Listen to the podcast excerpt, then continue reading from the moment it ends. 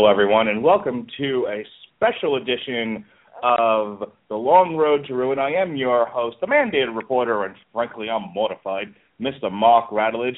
We here on the Radulich and Broadcasting Network are celebrating Cinderella Week. Yes, that icon of femininity and feminism, the princess du jour, the the princess that launched a thousand little princesses in a little place called the Bibbidi Bobbidi Boutique in uh, Florida, in uh, Disney World.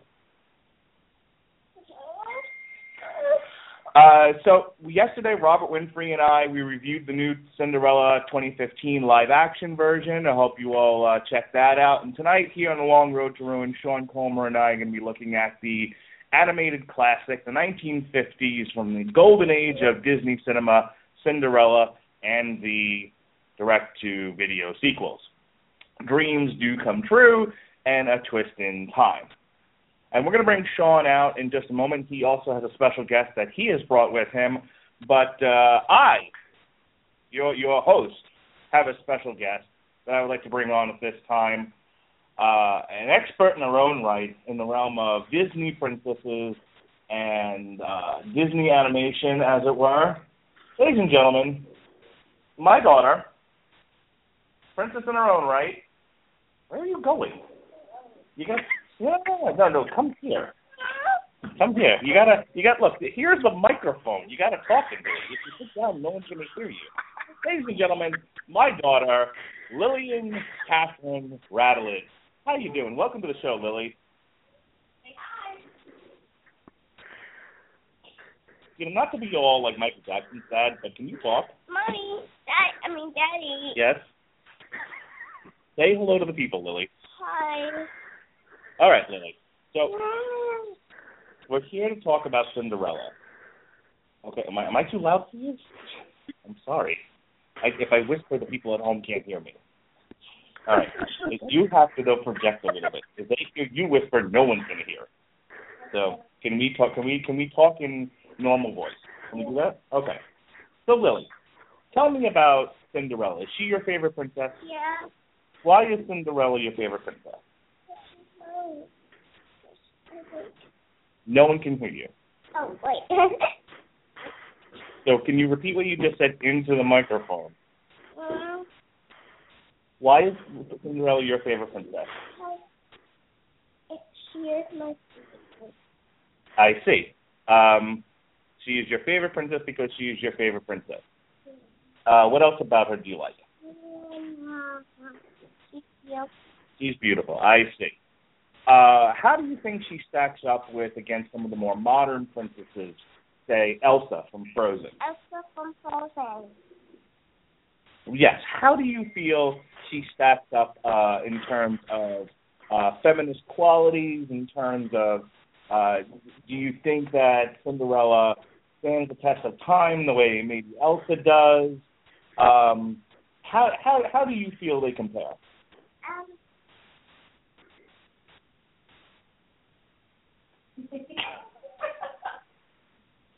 Okay, uh, let's let's how, about this? Um, let, let let's dial. Let's go a few years back. How do you feel Cinderella compares to Ariel? how she's cute. Okay, who's great? Ariel. Ariel's great. I see. And how would you compare Cinderella to Ariel?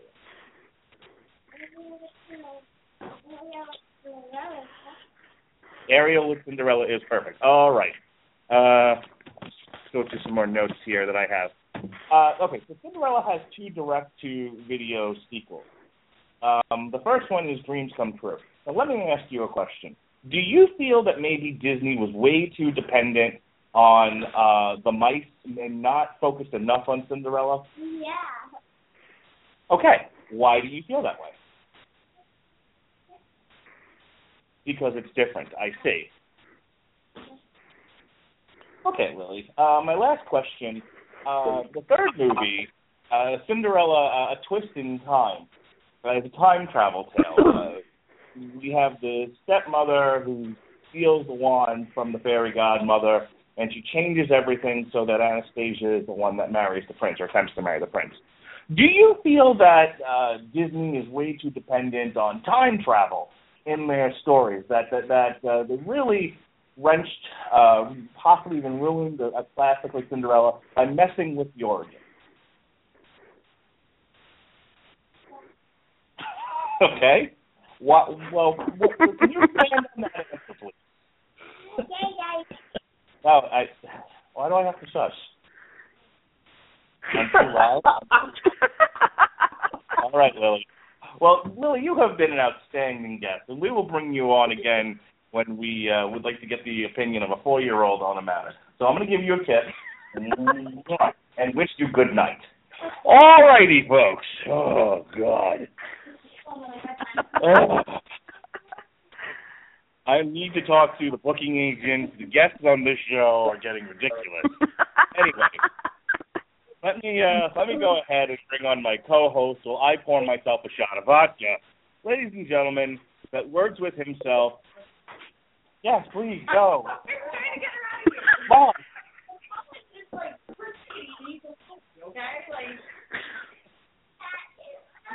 Nominate that cat. Ladies and gentlemen, Mr. Sean Comer. I don't always take breaks from playing Mass Effect, watching Hellraiser, and watching Markiplier Let's Plays. But when I do, it is to watch stories about pretty, pretty princesses. don't judge me. How's it going, Sean?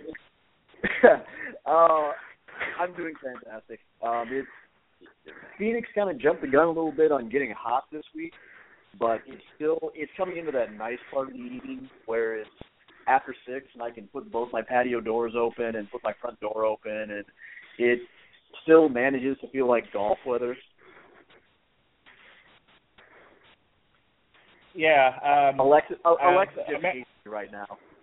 I was talking to somebody at Gymboree the other day, and uh, I brought my son to, to Gymboree, and there was somebody that had just moved down here from Indiana, and uh, they were like, "Oh, we were glad to leave all that snow and winter behind." And I'm like, "Yeah, Florida's already done with their winter. It, you know, it was all 30 days of it. Yeah, we've had we've we've had nothing but 80 degree days for like the past two weeks or so. You you guys have 30 days? I mean, I I get people all the time who always ask me, "Well, don't you ever get tired of don't you ever get tired of just the same weather all the time? Don't you miss the change of seasons?" I tell them, "Look, we have changing seasons. Okay? We have 3 months of summer and then 9 months of spring. That's a change of seasons." Yeah, Or but or or, for that week in or, or for that week in Florida where it's you know where it's below 50 degrees out, that's enough winter for me.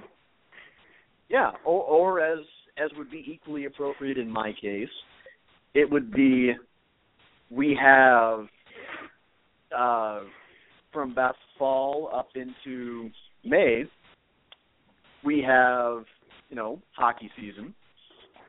And then in April, so they can kind of phase in one as the other phases out, um, we have the Diamondbacks to take care of not hockey season.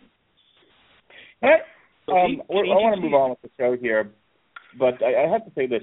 You know, I have to pick my daughter up from school um, a couple of days a week when I'm not working, and th- she doesn't shut up. I'm ju- I'm just saying. I mean, she's she's just Lily gets in the car, and from the moment the door shuts to, to the time we get to wherever it is we're going, all I hear is her voice. And so I'm like, oh, it'll be great to bring her on the podcast. And, and wouldn't you know, just like any other kid, you, you you give her an opportunity to speak in public, and she goes mute. Yes. Thank you, Melissa. You're welcome. It's the different so. So here's somebody though that, that that that is not mute. We have another guest. This one not four years old. Sean, take it away. Uh, you know, folks, we try to cover a lot of genres on this show. We try to hit a little bit of everything with every franchise that we cover. But every so often, we come across one wherein I just have to admit I'm pretty much out of my depth. I'm gonna I'm not gonna have enough material to fill about 90 minutes to two hours all by my lonesome. So in this case, I did something that I haven't really done on my end before, and that is I went out and I enlisted a little bit of help. I brought in somebody who's going to have a whole lot more to say about Cinderella and Disney and Western animation in general than I would in about three or four lifetimes. Um, I've known her for well over a decade, and let me tell you, folks, she knows animation of pretty much all shapes, sizes, and form, and forms and disciplines and whatnot about the way I know the ins and outs of the Mass Effect universe. So allow me to introduce this week's first time special guest and who knows, possibly recurring guest, uh, my good friend Alexis Hana. It's upper 30s and rainy here, so you guys could spare me on the whole nice weather thing, okay? We don't have that right now. No, Where you have a puppy though. Okay, yes, Where- that is true. Where where Thank the you for that wonderful introduction, though. That was very nice. well, wait, where in the world are you, Carmen Sandiego? Kansas City, Missouri. Oh well, so that's the problem. See, you you you, Yes, you, you you- move into you, you live with the where the weather is where the weather is all kinds of cold. See, that's the problem. Oh, it's not all kinds Yes. of cold. It's all kinds of crazy. We, we're the ones who created the phrase "Don't like the weather, wait five minutes," because it was like upper 70s and warm on Monday, and then we had two solid days of high winds, rain, cold. It, th- th- this is where Mother Nature gets her PMS. Yeah, yeah. Basically, she just summed up all the reasons I left. Pretty much. Well, most of them. Yeah. Well, we're glad to have you on the show. Um, I know uh, normally, you know, I have people beating down my door to want to be, you know, they want to talk about this and they want to talk about that. I announced we were going to talk about Cinderella, and every male I know uh, on the internet or in real life ran screaming from from this show. Uh, we I, I recorded a wrestling podcast with a group called the Casual Heroes, and when I announced that it was Cinderella week, the you know I, I was booing and hissing and you know hitting me with virtual penises and saying we're men, why do you do these things? It was a, it was a terrible thing. But uh, so it's good to have somebody on the show that appreciates the the genre and can talk about it intelligently. Um, one of the reasons why I wanted to one of the reasons why I wanted to do this was uh, number one, we had to bump the crow for Benjamin Colon. Hi Ben. Uh, but two, I like to do I like to do shows that coincide with what's happening out uh, in in the real world of movies. And right now, uh, Disney is going through this period of remaking, rebooting, rehashing their uh, their animated classics and making them live action. So last year they did Sleeping Beauty from the villain's perspective, and you can hear that in the archives of the Radulich and Broadcasting Network's 2014 summer blockbuster review of Maleficent. Smooth like butter plug right there. Anywho, um, this year they they did Cinderella. Later on in the year they'll be Pan and Tim Burton, because God hates me, is doing Dumbo. Um, and so you can see where, where the trends are going. So I wanted to uh, sort of use the synergy there of talking about the real life uh, live action Cinderella. We're talking about the animated classic. But the other thing was, I think uh, I no Sean and I were talking about this earlier. I don't know how many people have really sat and deconstructed the 1950s animated classic, and they just sort of take it on take it on on its face that you know it's as I said before, and it's somewhat tongue in cheek, but but really but really when th- people think about Disney princesses, Cinderella comes right to mind. She's you know she's who's got the castle in in uh, Walt Disney. She's the one you know that um, you know most of the girls uh, at least uh, for a certain amount of time, that's the one that they choose to be, the one that you know, the one that they buy the dress for, and all of that. But I don't think anyone has really actually looked at the character in the movie and, and thought about how they constructed this thing and how many problems it has. So, kind of a unique opportunity tonight to sit down and, and, and treat it as film, which, uh, as I said to Sean earlier today, I don't know if people bother to do, especially with the direct-to-video sequels. Go ahead, Sean. You were trying to butt in there. I was. Or okay, I thought somebody. I didn't hear trying to anything. Apologize. jump. I know, I'm sorry. Um, but uh, but uh, let's. Um, I'm going to ask uh, Allison first, and I and I, and I always like to uh, do this with Sean. But um, what is your relationship to uh, Cinderella? When did you first Okay, see the now- movie? now I- you- Now, now, now I will butt in. Wrong occasionally mentioned female friend. That's Alexis. sorry, Alexis. Yeah, it's okay. I was gonna say like, wait, what did he just call me? No, it's okay. Um, I but should probably do that please most of the repeat the time. Really but if you please repeat the question because I was in because when you were saying that all I could think was wait what? Sorry, Frank. Um, sorry. Alexis, right? Thank you. Yes, that is my name. Got it. Alexis. Um, I always ask people like, what is their relationship to the films that we're talking about? You know, when did they first see them? What you know, what were their first thoughts? Things like that. You know, how did they be? How did uh, they become sort of attached to the movies that we're discussing? And so like, that's what I throw to you. What is your relationship to Cinderella? Well, you mentioned that a lot of little girls attach themselves to Cinderella, and I guess I'm kind of in a minority because growing up, I did not attach myself to Cinderella. I attached myself to Belle.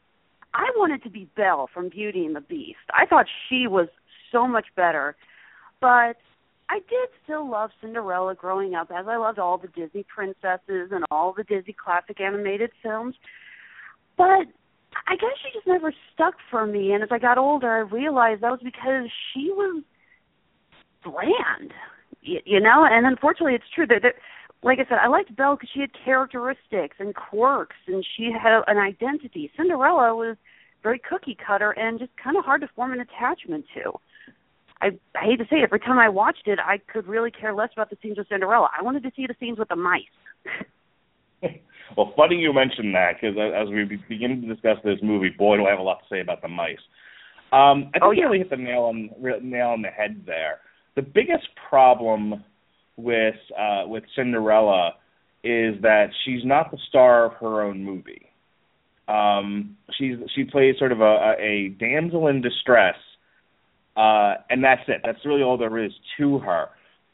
And I don't know if I can say that about many of the Golden Age uh, princesses. I think you know I I'd have to go back and rewatch Snow White, but I you know I think Snow White has a personality to a degree, and you know she certainly does stuff to to to attempt to better her own situation.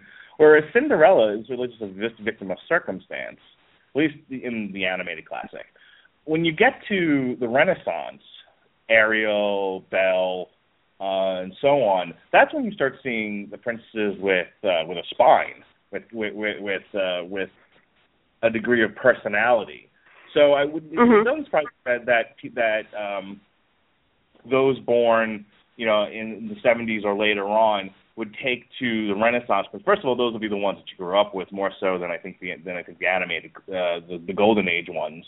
But they're just more interesting princesses. Uh, and, and now you've got ones like that. I mean, I was joking around when I said it to my daughter, but really, when when you think about where Disney princesses have evolved to, Elsa is, is sort of the logical uh, go-to point. She she's uh, well, for, for, you know, as people call her, she's a mutant.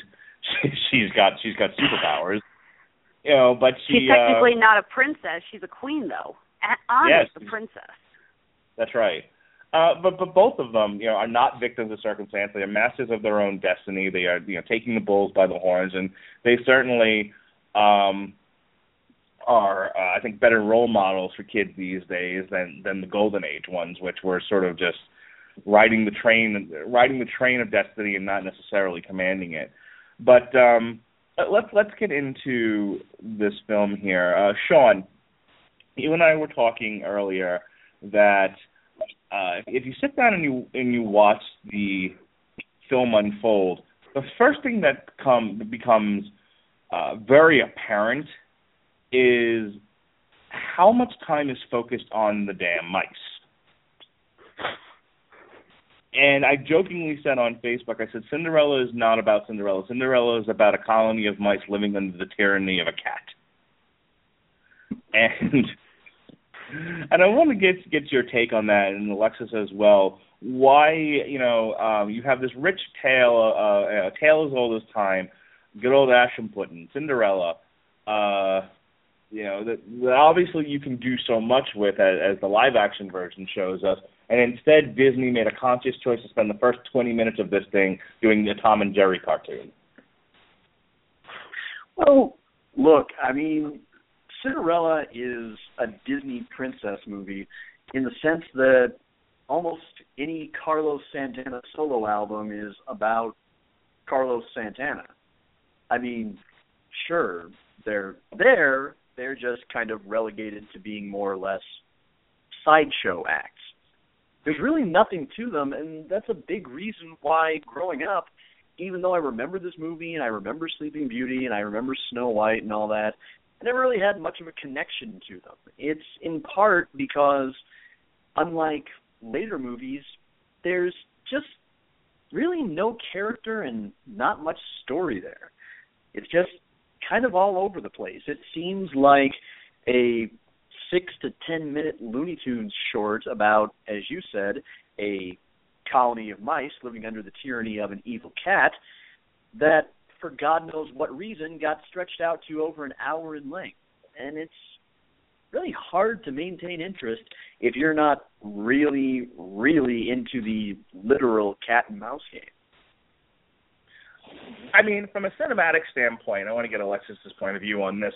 But from a cinematic standpoint, when you when you've written a film in which the mice at the end of the thing are the heroes, and they're the ones that are going to save the princess in the end, not the prince, not the king, not the princess herself, she will be saved by the mice.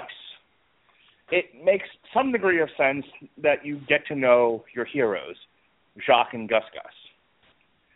However, sort of an odd take on this that you wouldn't have her standing up for herself and helping her own cause and instead like i said just you know being helped along by your hero mice so again it would make sense that that, they would open with 20 minutes of of your heroes you know and getting and getting them to know getting the audience to get to know them. It's just why would you even go that in that direction in the first place? Now alexis you uh you're a subject matter in Western animation. What's your take on this? What, why, you know, in Snow White they don't do this sort of thing. In Snow White you get to know Snow White and the Queen you know, fairly early on. Uh, this route they went with the mice. Well, I think you're half right about Snow White because you, again we're talking about them paying more attention to side characters. In Snow White, yeah, she did have a little bit more of a character, but what's the first thing people remember about Snow White? The dwarves. They were the ones that really got the attention. They were the ones that got the laughs and the best parts. And then you look at Disney's next princess, Sleeping Beauty. What's the first thing you remember about Sleeping Beauty? The villain and the three fairies. So again, you know, all three of these princesses really didn't get a lot of character, but part of that I think is the fairy tale formula. The fact that when the Grimm brothers and Hans Christian Andersen and whoever else wrote those stories back then, they wrote these characters very bland. It was the idea that you could project yourself into the story. You could see yourself, you know, as the characters. I mean, how many little girls back before, you know, the Cinderella movie ever came out, before there were even movies, heard the story of Cinderella, and they imagined themselves in that situation you know, down on their luck and they, you know, and all their dreams come true and it's so magical. And I think that, and I think they were kind of going with that. Again, the idea that Cinderella could be anyone, that so many girls could look at that and say, "That's me, that's me up there. I, you know, I'm the one that deserves to be rescued."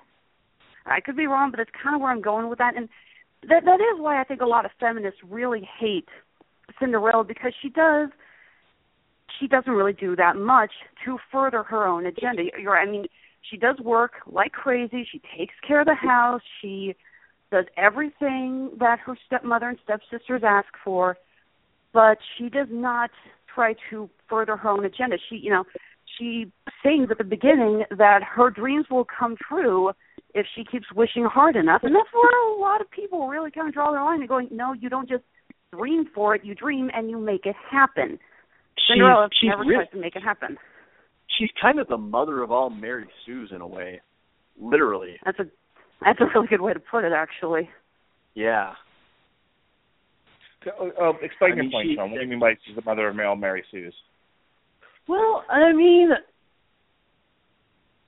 okay. Allow me to kind of draw a little bit of a com- a little bit of a comparison here. And uh, Alexis, feel free to chime in if I'm wrong here because you might remember this movie a whole lot better than I do because while I liked it, I I didn't I think quite enjoy it as much as you did. Um, in some ways, she's kind of comparable to uh, uh, Tiana from The Princess and the Frog, in that you really you really got to respect this character's overall work ethic and how every day she gets up and puts up with the drudgery and keeps her nose to the grindstone and just kind of does and kind of does her job and does it and does it well for the most part. Just kind of keeps herself out out of trouble. But the difference is Tiana is kind of doing it with an actual goal in mind. Uh, she's doing it with her eye on a really specific prize. She's starting out from point A and she's got a point B. In in this case, in Cinderella's case, she's just kind of aimlessly going about all about all the day to day low class drudgery because for God knows what reason her evil stepmother was creepily really jealous of an adolescent girl. For what it's worth, I think they sorry, did did try. ever- I'm sorry. Did, did that ever jump out to anybody else? Just how damn weird that is when they explain that in the ex, in the requisite exposition dump at the beginning. That when they're that when they're talking about how jealous the evil stepmother was of Cinderella, you look down and you realize she's twelve. I think. Um, well, well, well, I was going to say there. There. Ha- I'm sorry. Sorry, guys. Well, I, I, I want to get your opinion on this, but I think I do- really, really quickly. I think what's implied is she knows. I mean, if you the other sentence in that that's really important is her two awkward daughters, and I think that it's it's much a, like a, a a Snow White thing where the stepmother sort of looks at her two daughters and then looks at Cinderella and is jealous of the fact that Cinderella is is so much fairer and so much prettier and um so not awkward uh as her two daughters are and it's and, and again maybe I'm reading too much of this but I think there's an implication there that you know the stepmother is what's wrong with me that I that, that I mothered these two idiots? Um and and that's reflected and that is reflected in how much better Cinderella is in comparison. And so it's like well you know I can't accept the fact that I'm a terrible mother and I have had two terrible daughters so I'll just beat the shit out of you instead. Go ahead Alexis See, what I always got, and I think they also kind of established this in other movies, like the, the modern Cinderella movie that just came out, and also Ever After, which I, I actually do like as a movie, is that I don't think she was really jealous of Cinderella's beauty or anything. I always got the impression she was jealous of how much Cinderella's father loved her. I always got the impression that this was a marriage where the where Lady Tremaine could see that her new husband you know, loved her, but obviously loved her daughter more.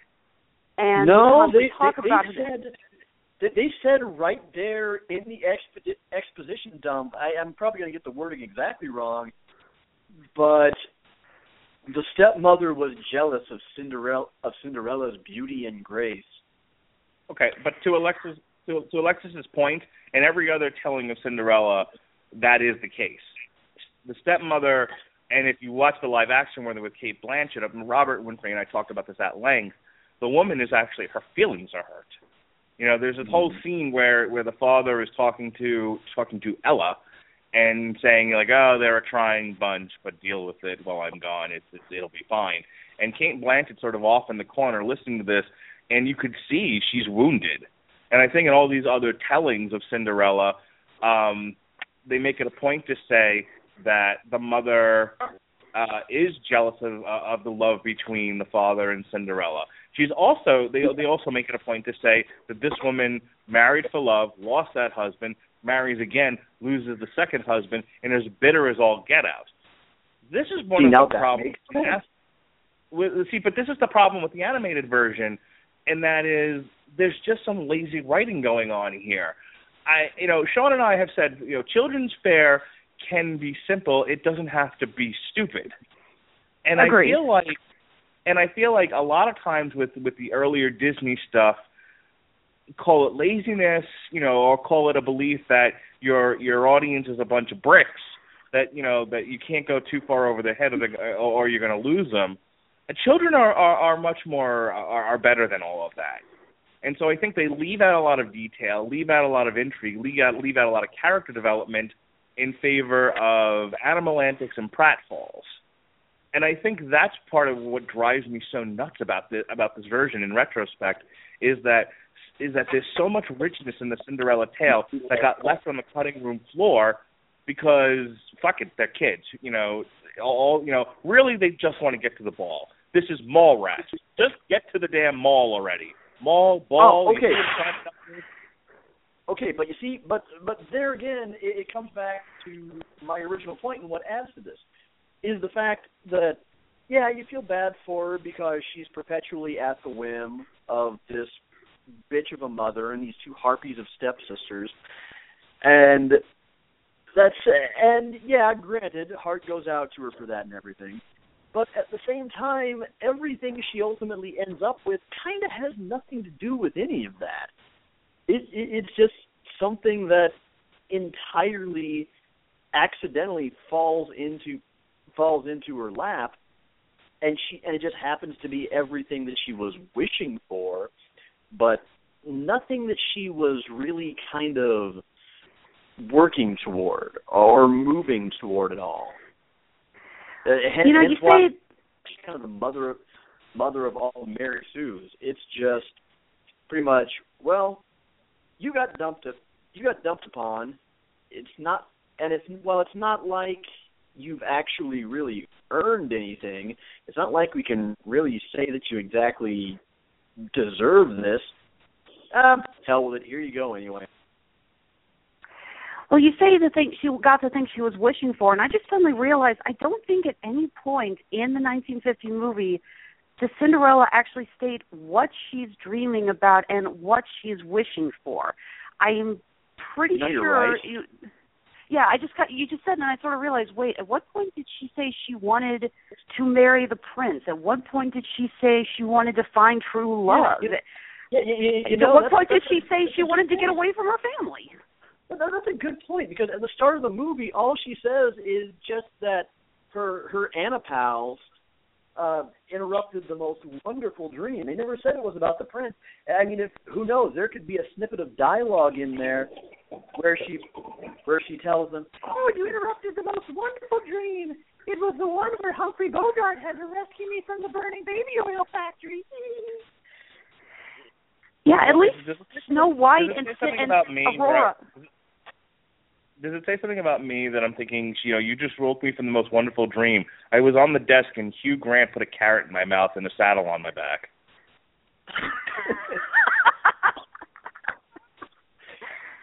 no, I was just going to add at least Snow White and Aurora actually state what their dreams are. Snow White wants to find her prince. Aurora wants to find true love. I, I, again, those are pretty generic, for lack of a term, Disneyfied dreams, Yeah. but at least they're actual. uh, There's at least a concrete idea there. I mean, yeah, this is this is I kind think of you guys are making a very of like good point about this.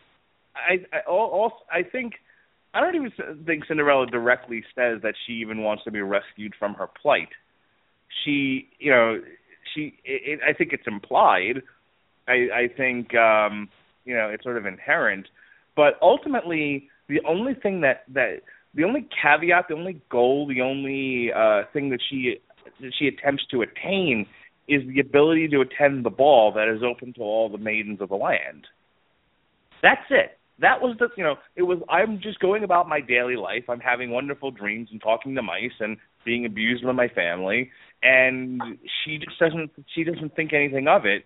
And then the, you know, there's a proclamation, all you know, all you all you single broads, all the single ladies show up at the castle and she was like, "Oh, I want to I want to do this." and then you know, and then she's you know molested and beaten by you know, by the stepsisters, and that's it. She just kind of throws herself onto the floor and says, "I, I have lost all hope," and that's her story. The thing, you know, the everything else that happens with the prince at the ball is just is is, is in total accident. She could have very well have shown up at the ball, and you know, and and no one paid her a second look. And she certainly didn't have any objective other than just get there and have a and you know and have a magical night. Yeah, she she just wants to go get her party on. Say, what would have happened if she wore the pink dress that that was her mother's originally, and the prince didn't notice her? I mean, you know, so the blue dress is obviously so much more sparkly and attention getting, but what would have happened if she showed up and the prince didn't notice her? And it's like, okay, so then what? You went to the ball, you, you know, you took a took a couple Jello shots, you danced with some people you don't know, and you showed back home before midnight, and that's it. So what, was what's Plan B? well, that was the thing. You know, I think that was it. It was like, hey, I just want to get a night out of the house where I'm not scrubbing the floor. You know, she was, this was this was mom's night out. This was ladies' night. This was you know just just a night out of the house, and that was her. You keep putting all these songs in my head between all the single ladies and ladies' night, and it's just driving me nuts. it, it, you know, I mean, this is. You're welcome. And again, I and again, I I kind of draw the comparison. Uh, Tiana works her fingers to the bone because she wants to live her life's dream of opening a restaurant, just like she and her father had always had always wanted to. But let's even Um, look at one of the dingier princesses. Look at let's look at Ariel, right? Ariel's another, you know, one with, with, with starry eyes and waiting for true love. But at the very least, she's looking at at the land of humans and like, I wanna, I wanna go there. I have a, I have a goal. Walk with the humans, Mhm. see what their world is all about. See why my father gets all up in arms anytime I mention this. What is, what is this place that everyone seems to keep me away, want to keep me away from? What's it all about? And and she's considered the dingy one. You know, like every like as as Alexis said, Belle's the one that people want to be because she's the smart one, right? Uh, of, of Mhm. that series of princesses. Um, you know, Jasmine.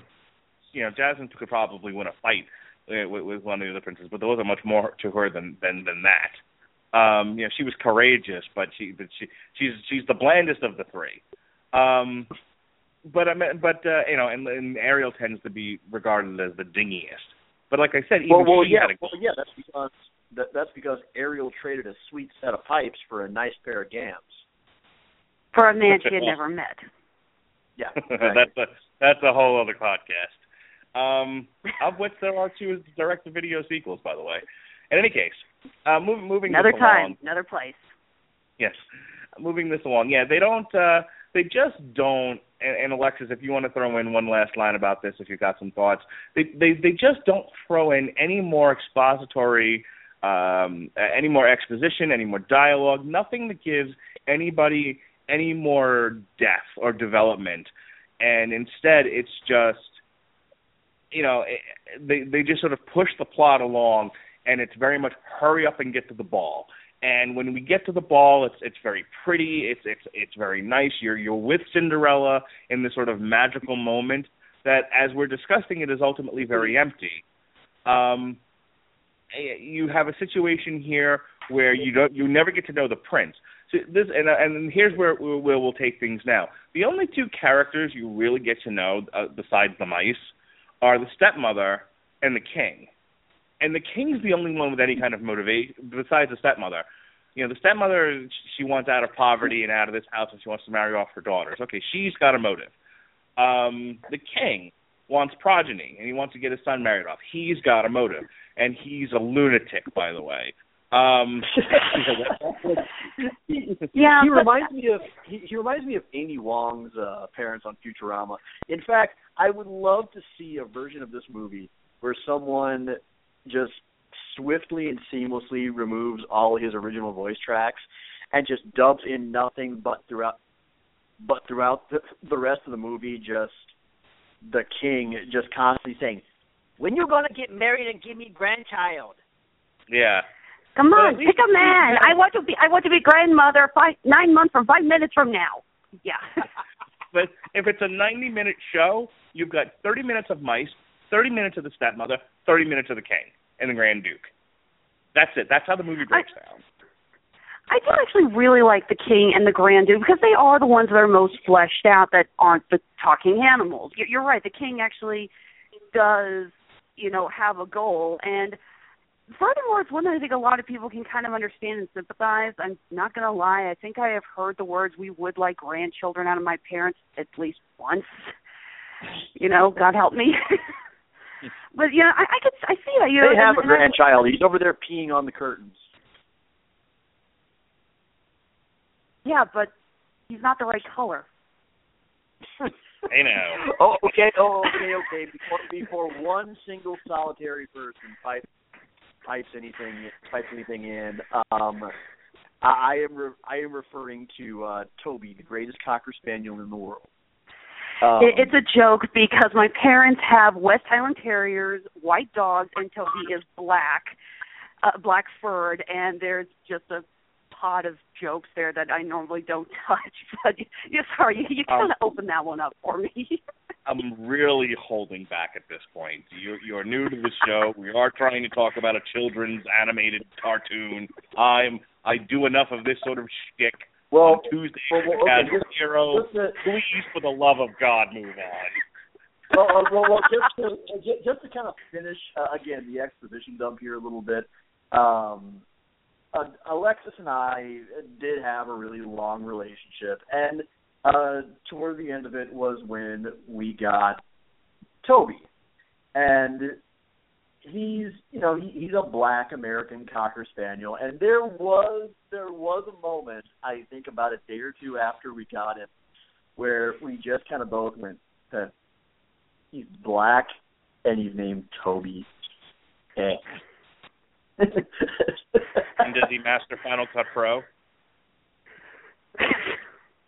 Oh, oh, oh, and there you go, bringing it back to the paranormal activity reviews and goddamn right.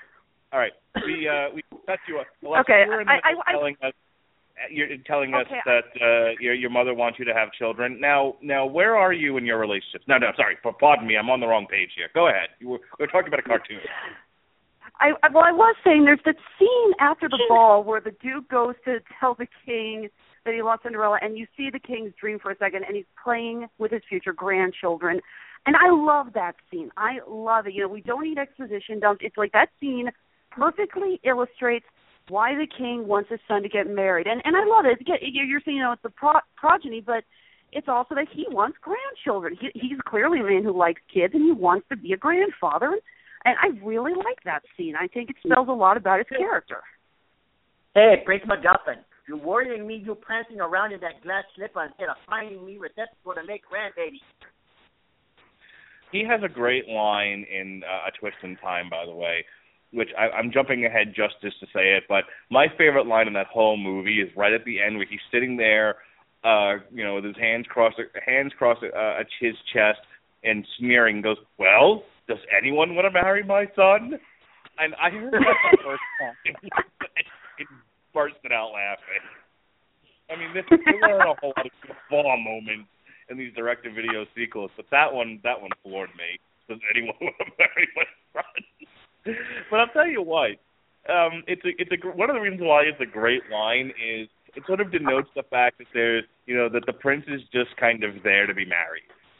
You know, in in the in the live action movie, there's more to him, obviously, and I re- probably shouldn't keep draw- drawing back to that. But but in this one, he might as well have been a painted statue. You know, just a gold statue uh, that says Academy Award on it or something. Just because that's all he is in the movie. He's just He's he's just this thing to be awarded to some broad, you know, um and he has no personality at all. And even the the stuff at the ball where he's dancing with Cinderella, they don't get to know one another. They're not they don't reveal anything to one another. They don't share in any moments. They dance privately and then it's over. Well, I think you're supposed to assume that they're sharing everything during that song "So This Is Love" because obviously they're not singing to each other. But I, I, I kind of always got that that was the impression. But you are right; he is insanely generic. I mean, in fact, if you pull up a Disney Wiki site or anything like that, and it, and it has the list of Disney princesses or pr- princes, sorry, the Disney princes, and they actually have names for Snow White's prince and uh the beast's real name, but Snow or Cinderella's prince is literally Prince Charming. Is, is No. He has no other name. He, What? he is you go. he, he, he And is it's not Prince King Charming, MacGuffin. by the way. It's not like this is the charming, the the, the royal line of of charmings. They literally were just like, you know, w- you know, they could they could have just as easily called him Prince Dreamboat. Pretty much. And you know what? This, this all could have been settled so much more easily if they would have just booked the first ever Prince MacGuffin on a pole ladder match to take place in the main event of Royal Mania. I knew somehow So- you guys were going to turn this into a wrestling commentary. I'm trying not to, Keith. So, oh, Listen, uh, oh, so oh, oh, so this is the first time you've listened to our show. um, I want to talk about let, let let's talk a little bit about uh the stepmother and the two stepsisters. Now, I, I the stepsisters uh in this one they are uh they're just awful. But that's all they are. They're they're they're obstacles to be overcome by Cinderella. There's no they there's no character there. Um I kind of referred to them as clowns. You know, you kind of expect them to just pop out of a car and have 50 more behind them, you know, following. They're they're, they're pretty much just there to torment Cinderella, and they serve no other purpose. The only other the the only other character in the movie is the stepmother, and I'll tell you, um, and I want to get your your opinion on this. I don't know what you thought of Maleficent, uh, but prior to Maleficent, on the uh, on Robert Winfrey's Everyone Loves a Bad Guy, we talked about. Uh, and uh, if you, you never listened to his podcast, he he he talks strictly about villains and the importance that they play, and we and we deconstruct villains on that show. We did a whole we did a two part episode on Disney villains, and we talked about how Maleficent was kind of like Disney's version of of um, the Joker from The Dark Knight. She's just evil. She's just there to watch the world burn. She serves. She has no other motives other than to just be gleefully mustache twirly evil. And the problem with Maleficent was the same problem that you have with Darth Vader in the prequels is you know is they gave her a backstory and tried to make her sympathetic, uh, and then so in in doing so they took away that grand evilness from her. I can't even watch Sleeping the the animated Sleeping Beauty now, which you know you have this really awesome you know evil fairy who turns into a fucking dragon at the end of it. I don't know what boy doesn't watch this and go, "That's just the coolest thing ever in a Disney cartoon." And she's done that. and it was That's pretty cool when it happened. No, I was just go saying, it's pretty cool when it happens in the Kingdom Hearts game too. yes.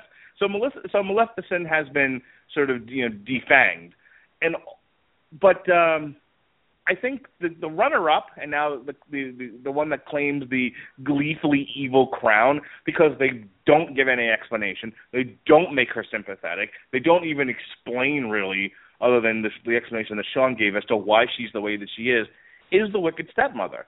She's just a horrible, bitchy human being and whilst there's motive to to marry off the sisters, you can have the sisters married off without being this cruel to Cinderella, and yet she is, and she isn't like doing you know, like when she locks her in the attic during the shoe fitting, she doesn't do so in a way of whew, you know, she doesn't like wipe her furrowed brow and go that was a close one. She does it and giggles about it. She's like, I've locked you in a closet. I've locked you in the attic and fucked your future. Congratulations you know she and and then, and then she turns into a dragon no sorry wrong cartoon but she might as well you know she might, she might as well have turned Atomorph into into a dragon and killed the grand duke and stormed into the castle um your thoughts your thoughts alexis Well, I am going to say this. You are absolutely right about the movie Maleficent. I despise that movie. I really do. I hated what they did to Maleficent. I sat there and said, "So you took one of the greatest evil villains, the the, the villain who the only Disney villain more evil than Maleficent is freaking Chernabog from Fantasia, because he's the devil. You know, he's he's pretty much their you know Slavic version of Satan." And you essentially said the reason she's evil is because she's a woman scorned. She had her heart broken. And that really drives me up wall going, you know, we we as a as a fe- as the female species do have other motivations other than this guy No, screwed me over so now I'm going to screw him. no you don't i watched the big bang theory and sheldon says you all are completely ruled by your vaginas i've seen the I'm show i've seen the that one.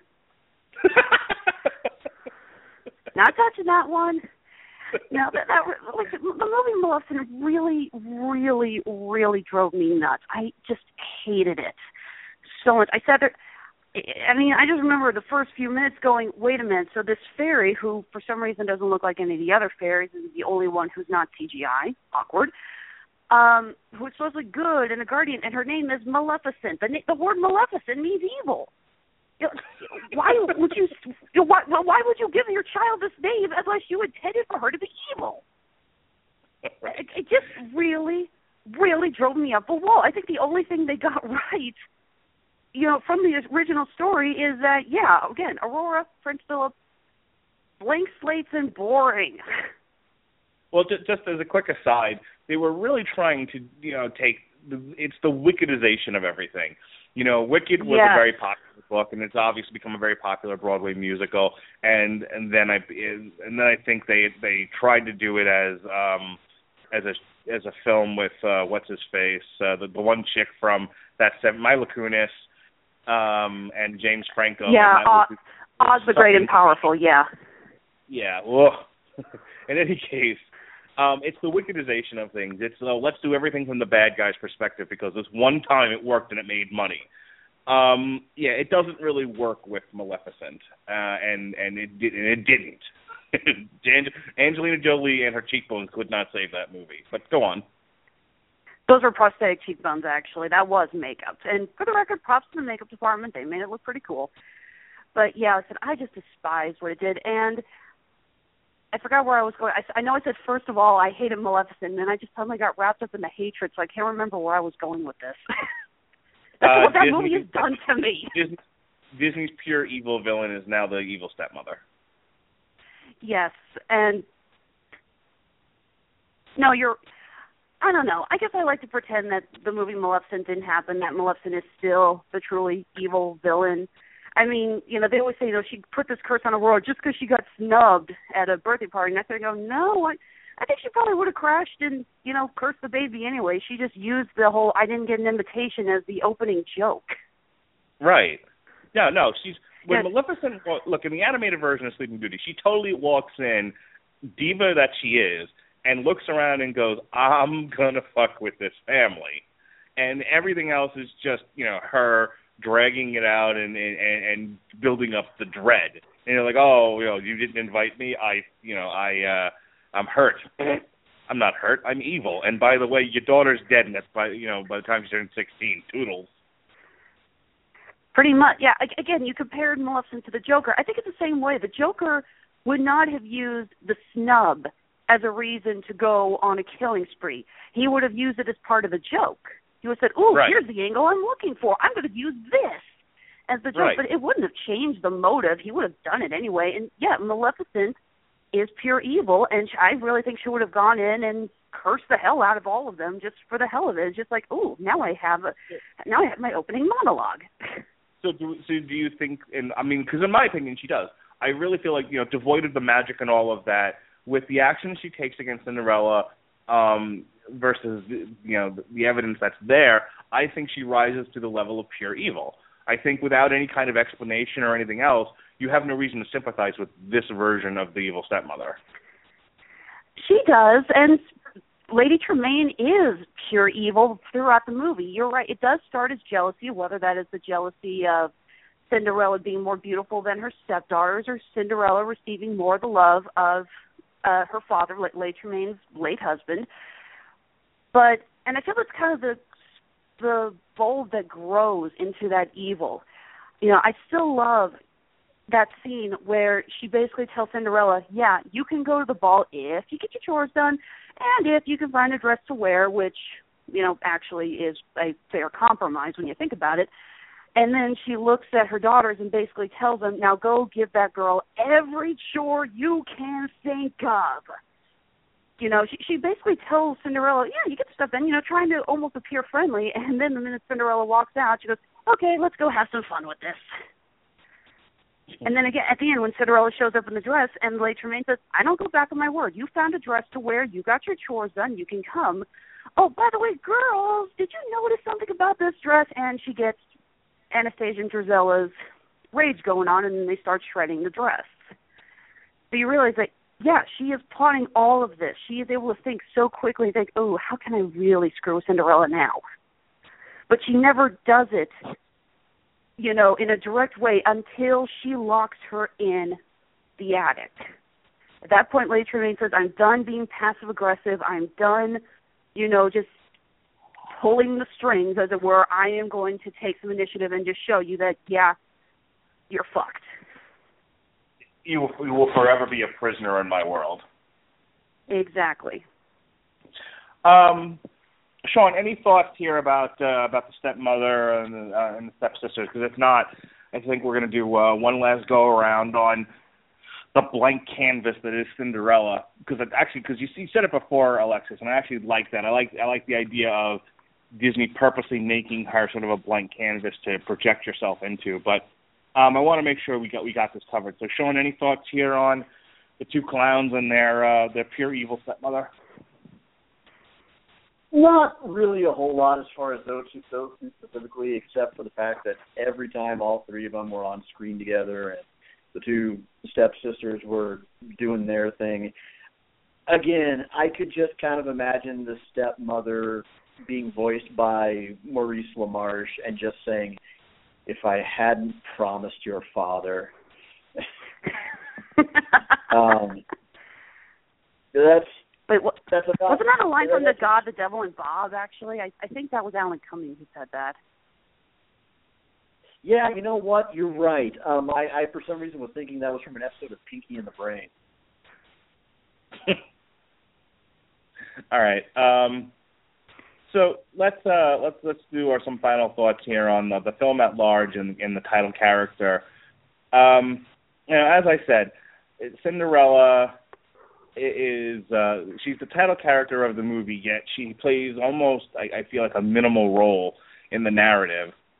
It's a lot of the mice running away from the cat, and in the end, it's the mice that save her. Um, you know she's she's there at the ball but she's just you know dancing and silent and you know it's it's it's an it's an interesting message that they're sending out because it, it's it, it, we talked about Ariel a little while ago and I don't want to get into a whole tangent on that because I want to get into the other two films but um I I, I watched the the Screen Junkies honest trailer and for both Cinderella and the Little Mermaid and in both situations there's an emphasis on if you're pretty the fact that you may or may not have a brain is a, is largely irrelevant. You know, if you're, you know, and and that's it. That's all you get with Cinderella. She's she's vacant and pretty, and she ha- and she plays no role whatsoever in in her uh in her situation. She's just she's just there, and it's um, you know. On the one hand, I get what you're saying. I was like, well, this is so that you can project yourself onto this person and you know and kind of make it your own story as a little girl. But uh, by the same by the same token, is that really what you want people to take away from this film? Is you know is uh, you know if my bring my daughter back out here and God knows I'm not doing that. But you know, do I want Lily? Do I want Lily to walk away from Cinderella going everything will be okay? My dreams will come true so long as I sit here and be pretty. That's why you need to go show her Beauty and the Beast ASAP. Oh, she's watched Beauty and the Beast plenty of times. well, hey, it's And better Frozen, to start singing Biggie "Be Our Frozen. Guest" and let it go. there you go. Um, so, so any other any other thoughts here on you know on Disney's you know active decision really to to make to to draw the character that way? Are you asking me or Alexis? Uh, anyone that wanted to jump up and had a burning desire. Okay. I think I said enough when I was going on my rant about Lady Tremaine. Sean, you didn't get a word in edgewise for like the last ten minutes, so please. Okay. Well, allow me to kind of sum up my general thoughts on the film. Really, you have to take this and love it for what it is and accept it for what it is. And you also have to remember its place in the Disney animation history. On the plus side, the film is aesthetically absolutely 100% a masterpiece. It's got a gorgeous, sweeping Henry Mancini-esque score, and in fact, during production, uh, this was one of the very first uses of double-track vocals in the song "Sing Sweet Nightingale," years and years before artists like the Beatles would use it in their studio recordings. The the actual look of the animation is really gorgeous, and it in fact proves that there's certain evocative ground that hand drawn animation will always be able to tread upon, where computer generated animation just will never be able to follow. The voice acting is also absolutely spot absolutely spot on and well well delivered throughout. It's got a true sense of escape into another place and time, which is something that, as we'll get into sequels, the other two really seem to lose the plot on. On the other hand, what you're also going to have to accept is that Disney was not yet in its most progressive era of character development. Well, I think it's also important to remember this was also 1950. So as we're saying all of this, you know, if you could if you could transpose Frozen, you know, would, would, does Frozen and those characters work in 1950? Probably not. Does, does Cinderella, well, as she's drawn in 1950, work in 2015? No. Well, yeah, I wish I kind of wish you hadn't interrupted me and kind of taken the air out of my point because I was getting to that. Um, All right, John. Because really, if we're being honest, the most fun to be had with this movie is, as we pointed out several times, just with the sections with the mice. Because on the other hand, you're looking at a pretty blank slate protagonist, a romantic foil who, with the point I tried to make before, you could just as easily resolve this plot with by just dangling him above a wrestling ring and setting up a bunch of ladders and having and having all the elves of the ball just fight each other tooth and nail to climb up and pull him down for all his personality. Uh, it's one of those movies that you want to watch for its place in Disney history, and it's maybe an easy one to show young children to enchant them and quiet them down for a little while. But is it really a masterpiece of overall filmmaking? Unfortunately, no. It would still be about another good 35, 40 years before Disney would pull it all together and create some of their most iconic complete animated classics. So, if anything, watch it for the sake of being able to say you've seen it, sure, but just go in with your with your expectations pretty well in check. Did you want to add anything, Alexis? I thought you were starting to chime in there, or no? I just cleared my throat. I, I'm fine. Sorry. the wonders of doing this via uh, via, via podcast, folks. All right, um, so let's move on. I think we've uh, we've said all that needs to be said about uh, Cinderella, deconstructed it. But you know, I'm sure fans listening to this show are about ready to strangle all three of us.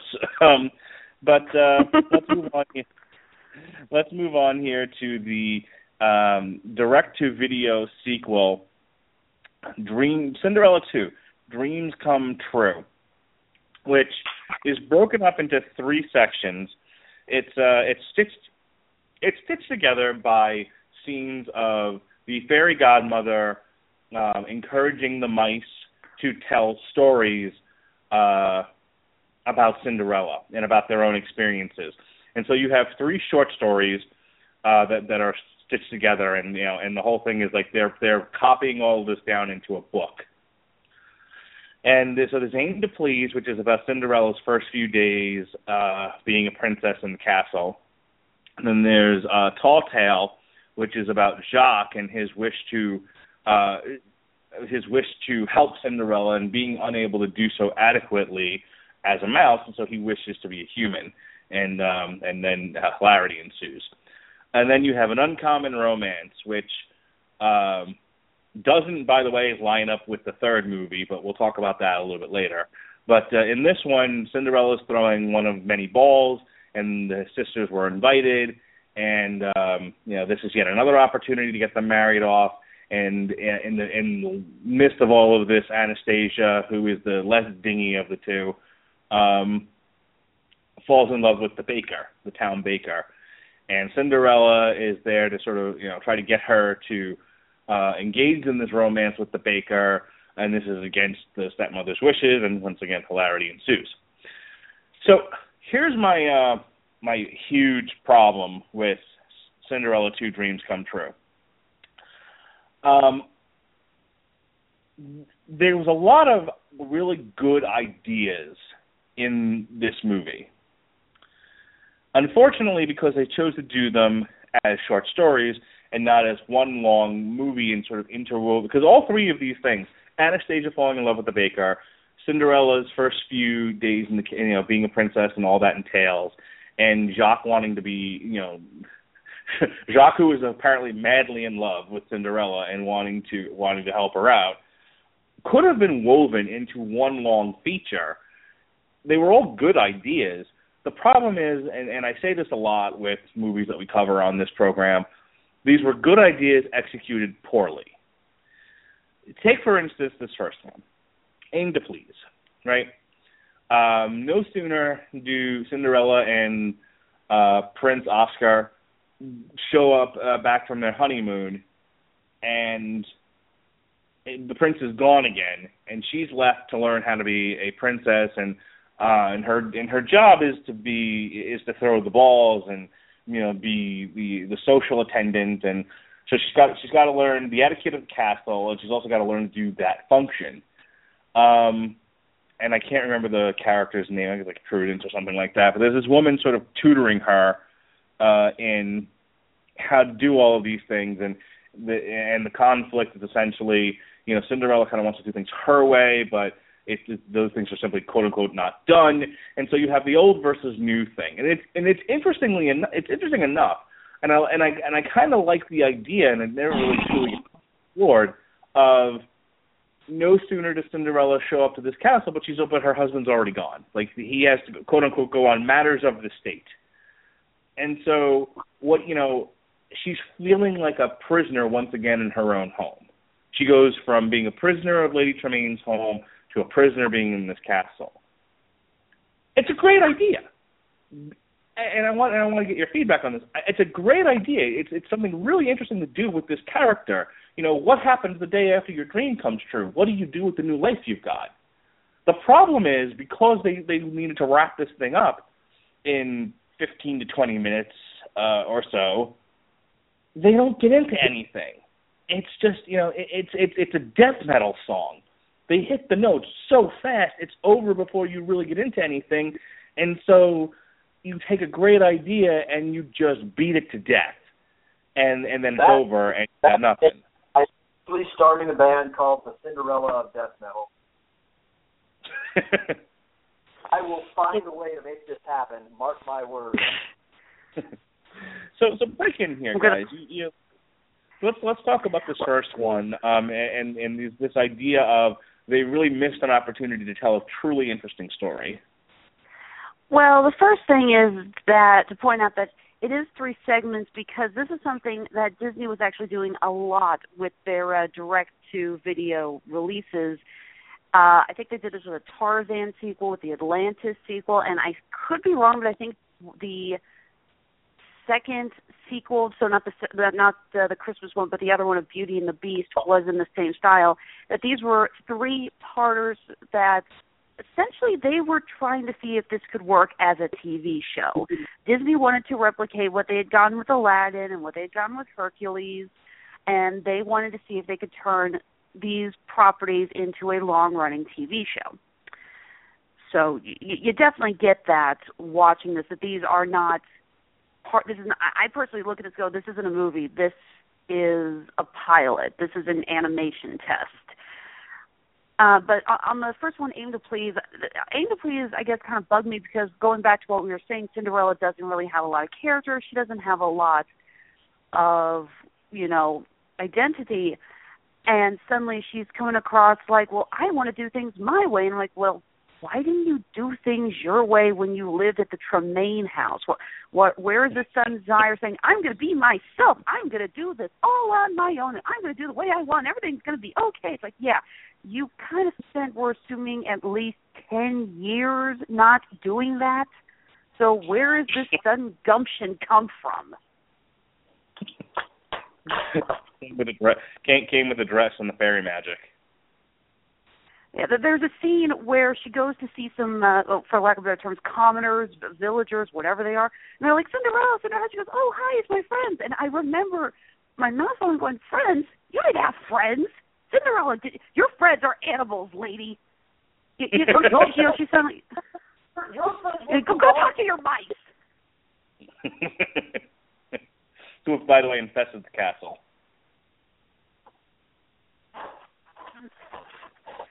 That's a, that's that's a good point. They, uh, in the live action, when they make it a point of her going into the village to buy groceries and stuff, and there's a there's an actual bit of throwaway dialogue with like, "Why don't you just leave?" And she says, "Ah, you know, it's my family's home. Where am I going to go? You know, I at the very least, I owe I owe them to try to keep it up um, and do the best I can with this in this situation." And you don't get that in the cartoon at all. You're right. She's, you know, as far as the cartoon's concerned, she's trapped in a dungeon with mice. Mm Mhm. Cinderella, original Beastmaster. The honest trailer referred to her as a druid, a powerful druid who can talk to animals. Um, yeah, you're right. They, well, isn't this? You know, it came out in 2002, and so obviously you can't. This is the problem with trying to update one of the uh, one of the classics.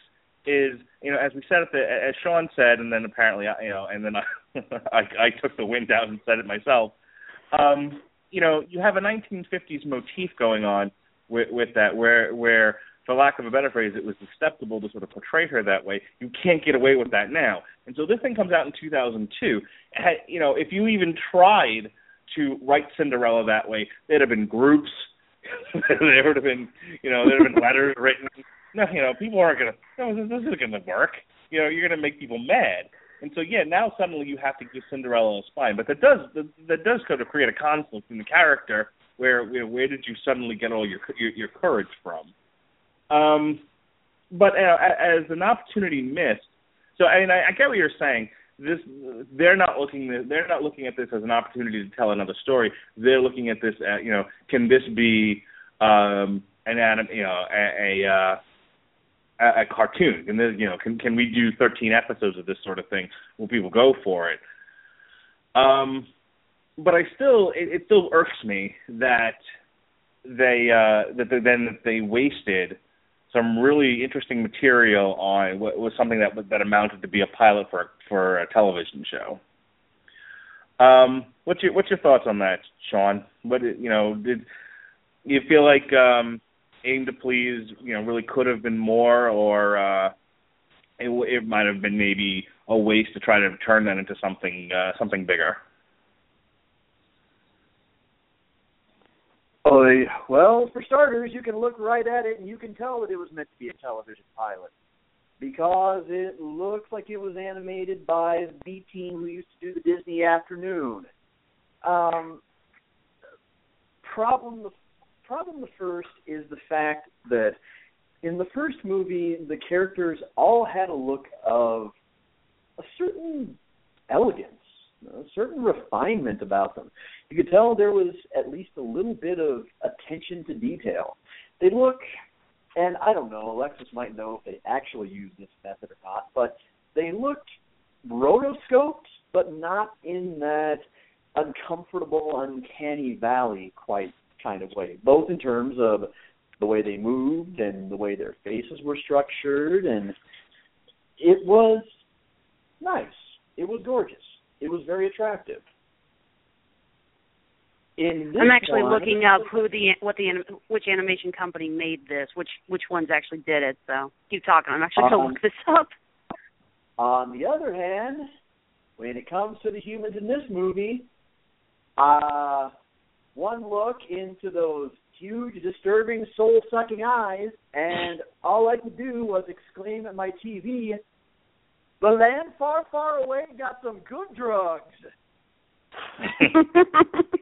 Jesus Christ! Not a one of you would pass a roadside sobriety test. They all, they they all look goddamn stoned.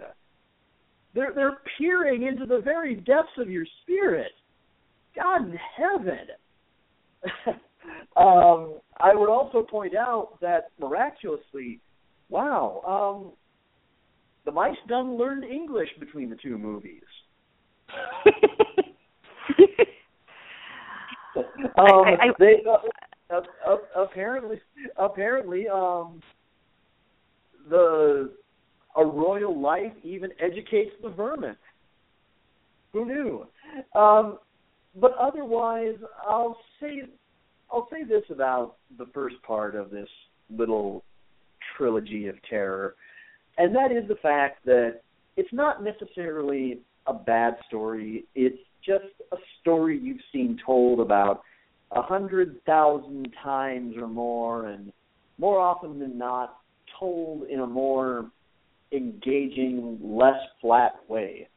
In particular, to be quite honest with you, more than anything else, it's probably going to remind you of the Princess Diaries, the first one, not that second one. We all But- like to pretend that doesn't exist. I'm sure Anne Hathaway would like would like for that to not exist. But um it's not entirely awful, but again, it's one of those movies and I'll come back to this point to this point a little bit late a little bit later on when we talk about the third movie, probably at the close when we talk about the third movie. It's one of those movies that mis- that mistakes writing for children for writing for the mentally challenged. Writing for an audience of potatoes.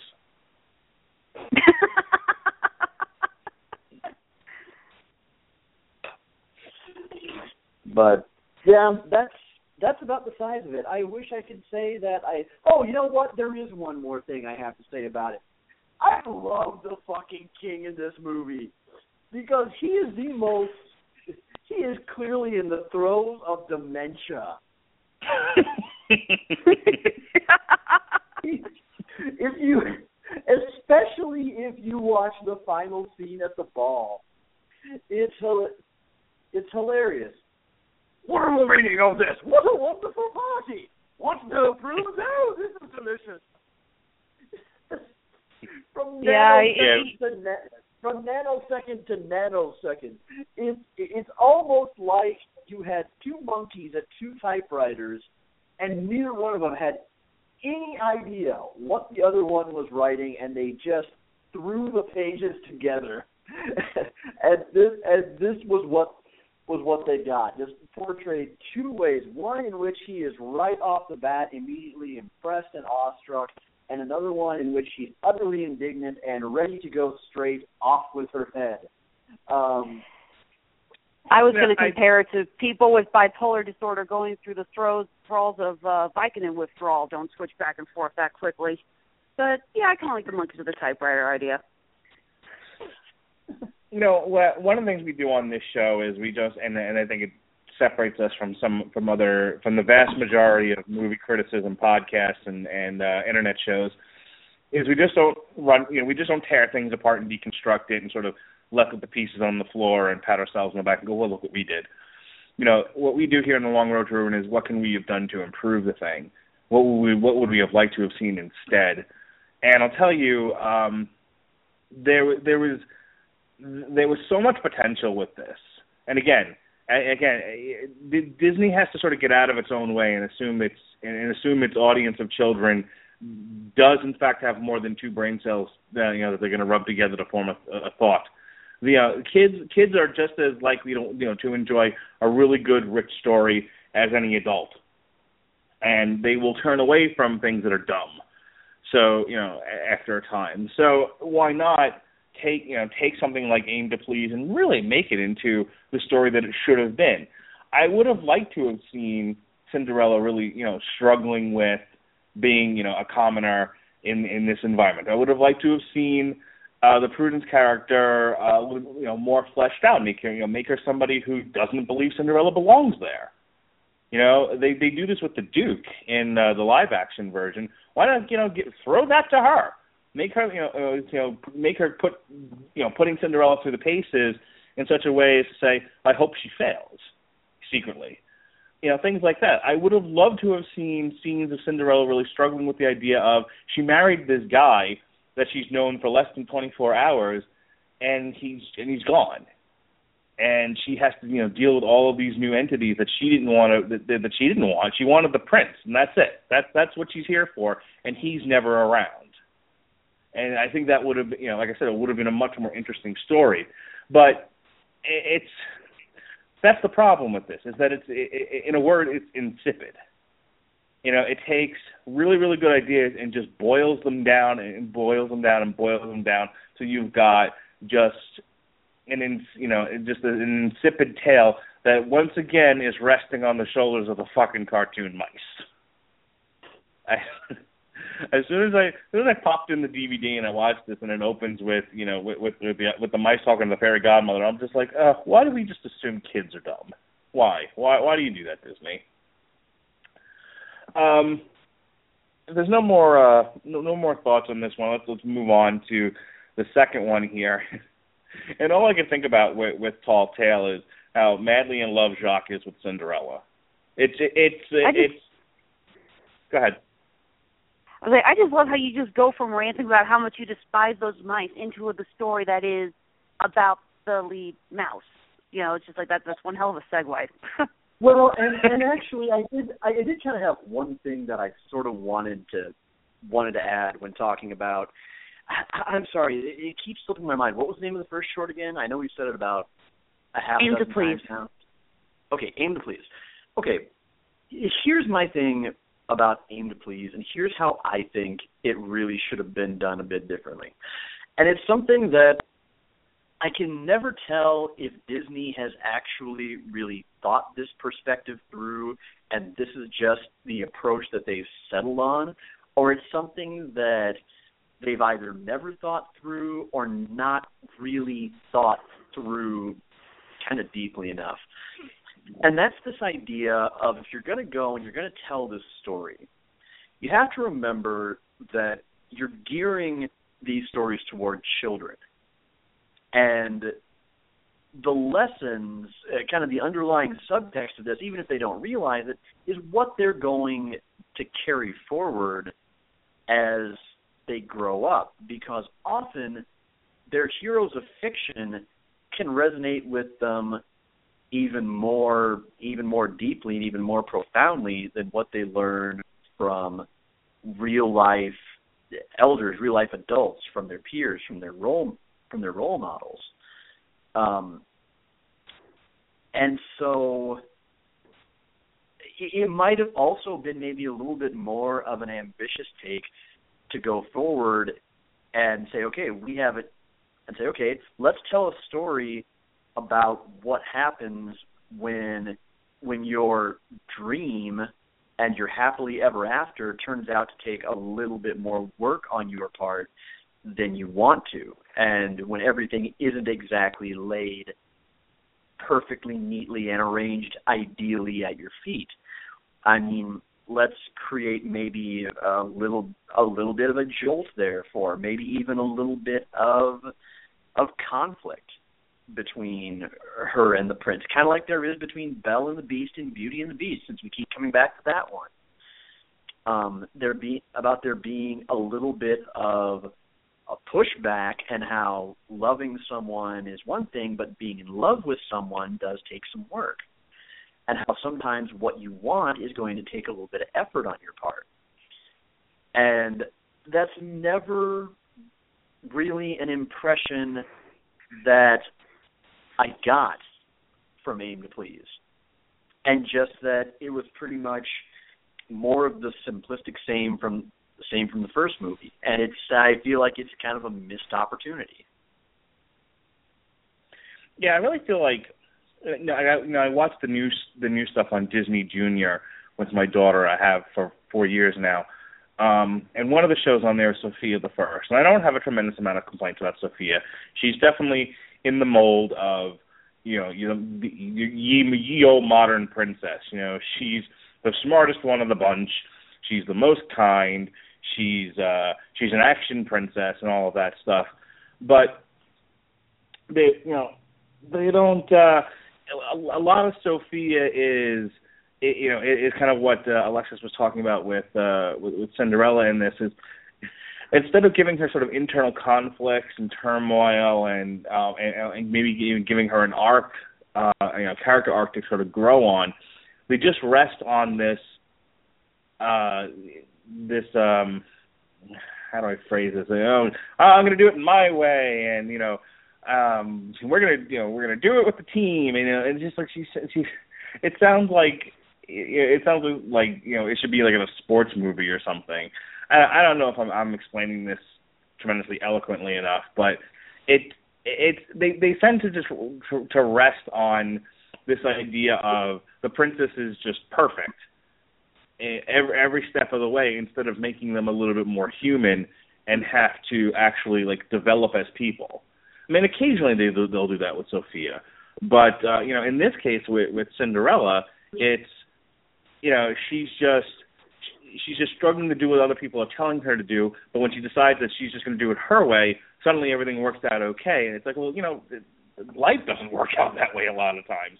Certainly, uh, certainly, you know, those of us who work who have been told, you know, who, who are told, you know, you have to do things the way the boss wants you to do it, you know, can tell you trying to do it then your way doesn't work out very well. Um, but that's that's that's sort of Disney's thing. It's because it's the message to the kids is is ignore common sense, do it your way, and everything will work out perfectly.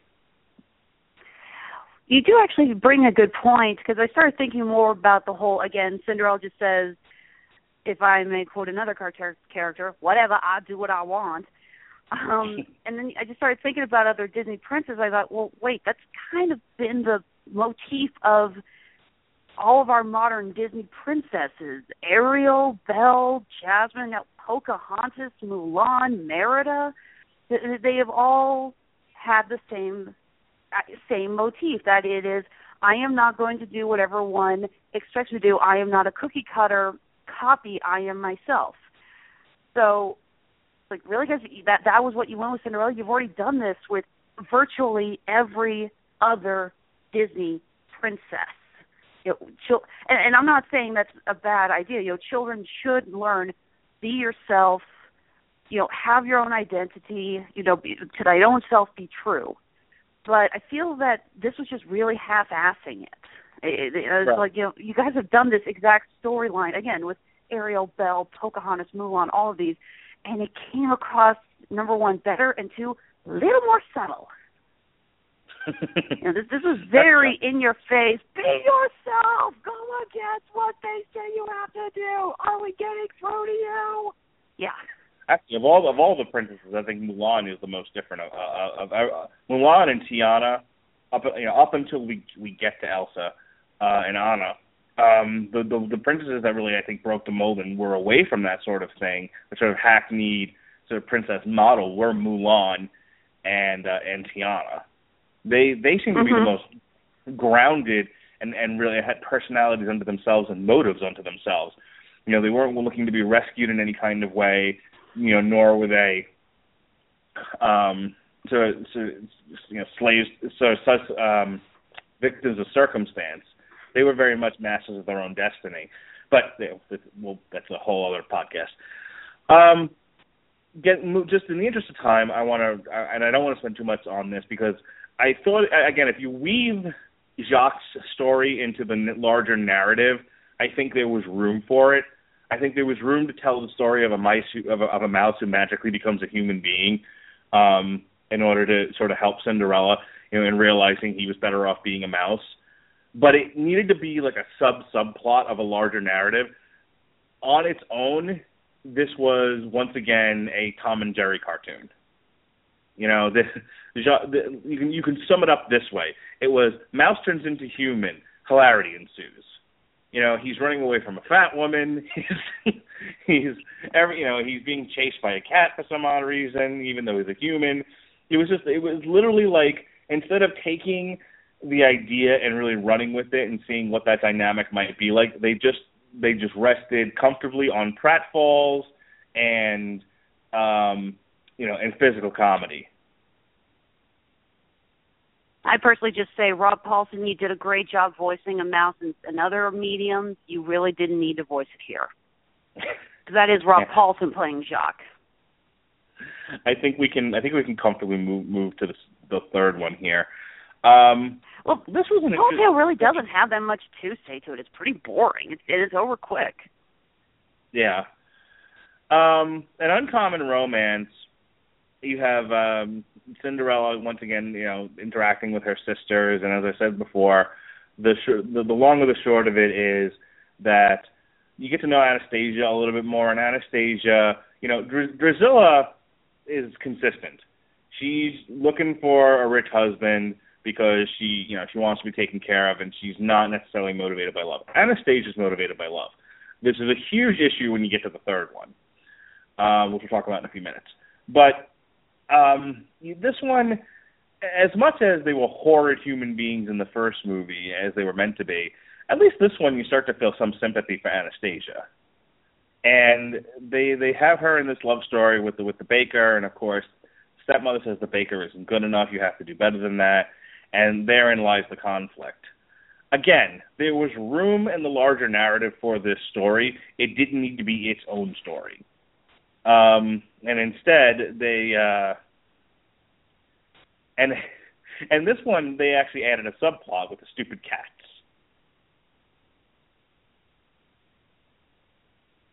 Well, not only does, does Anastasia chase the baker, but you have Lucifer going after the cat's name is Pom Pom of all things. So, just um, some thoughts on this one, Alexis?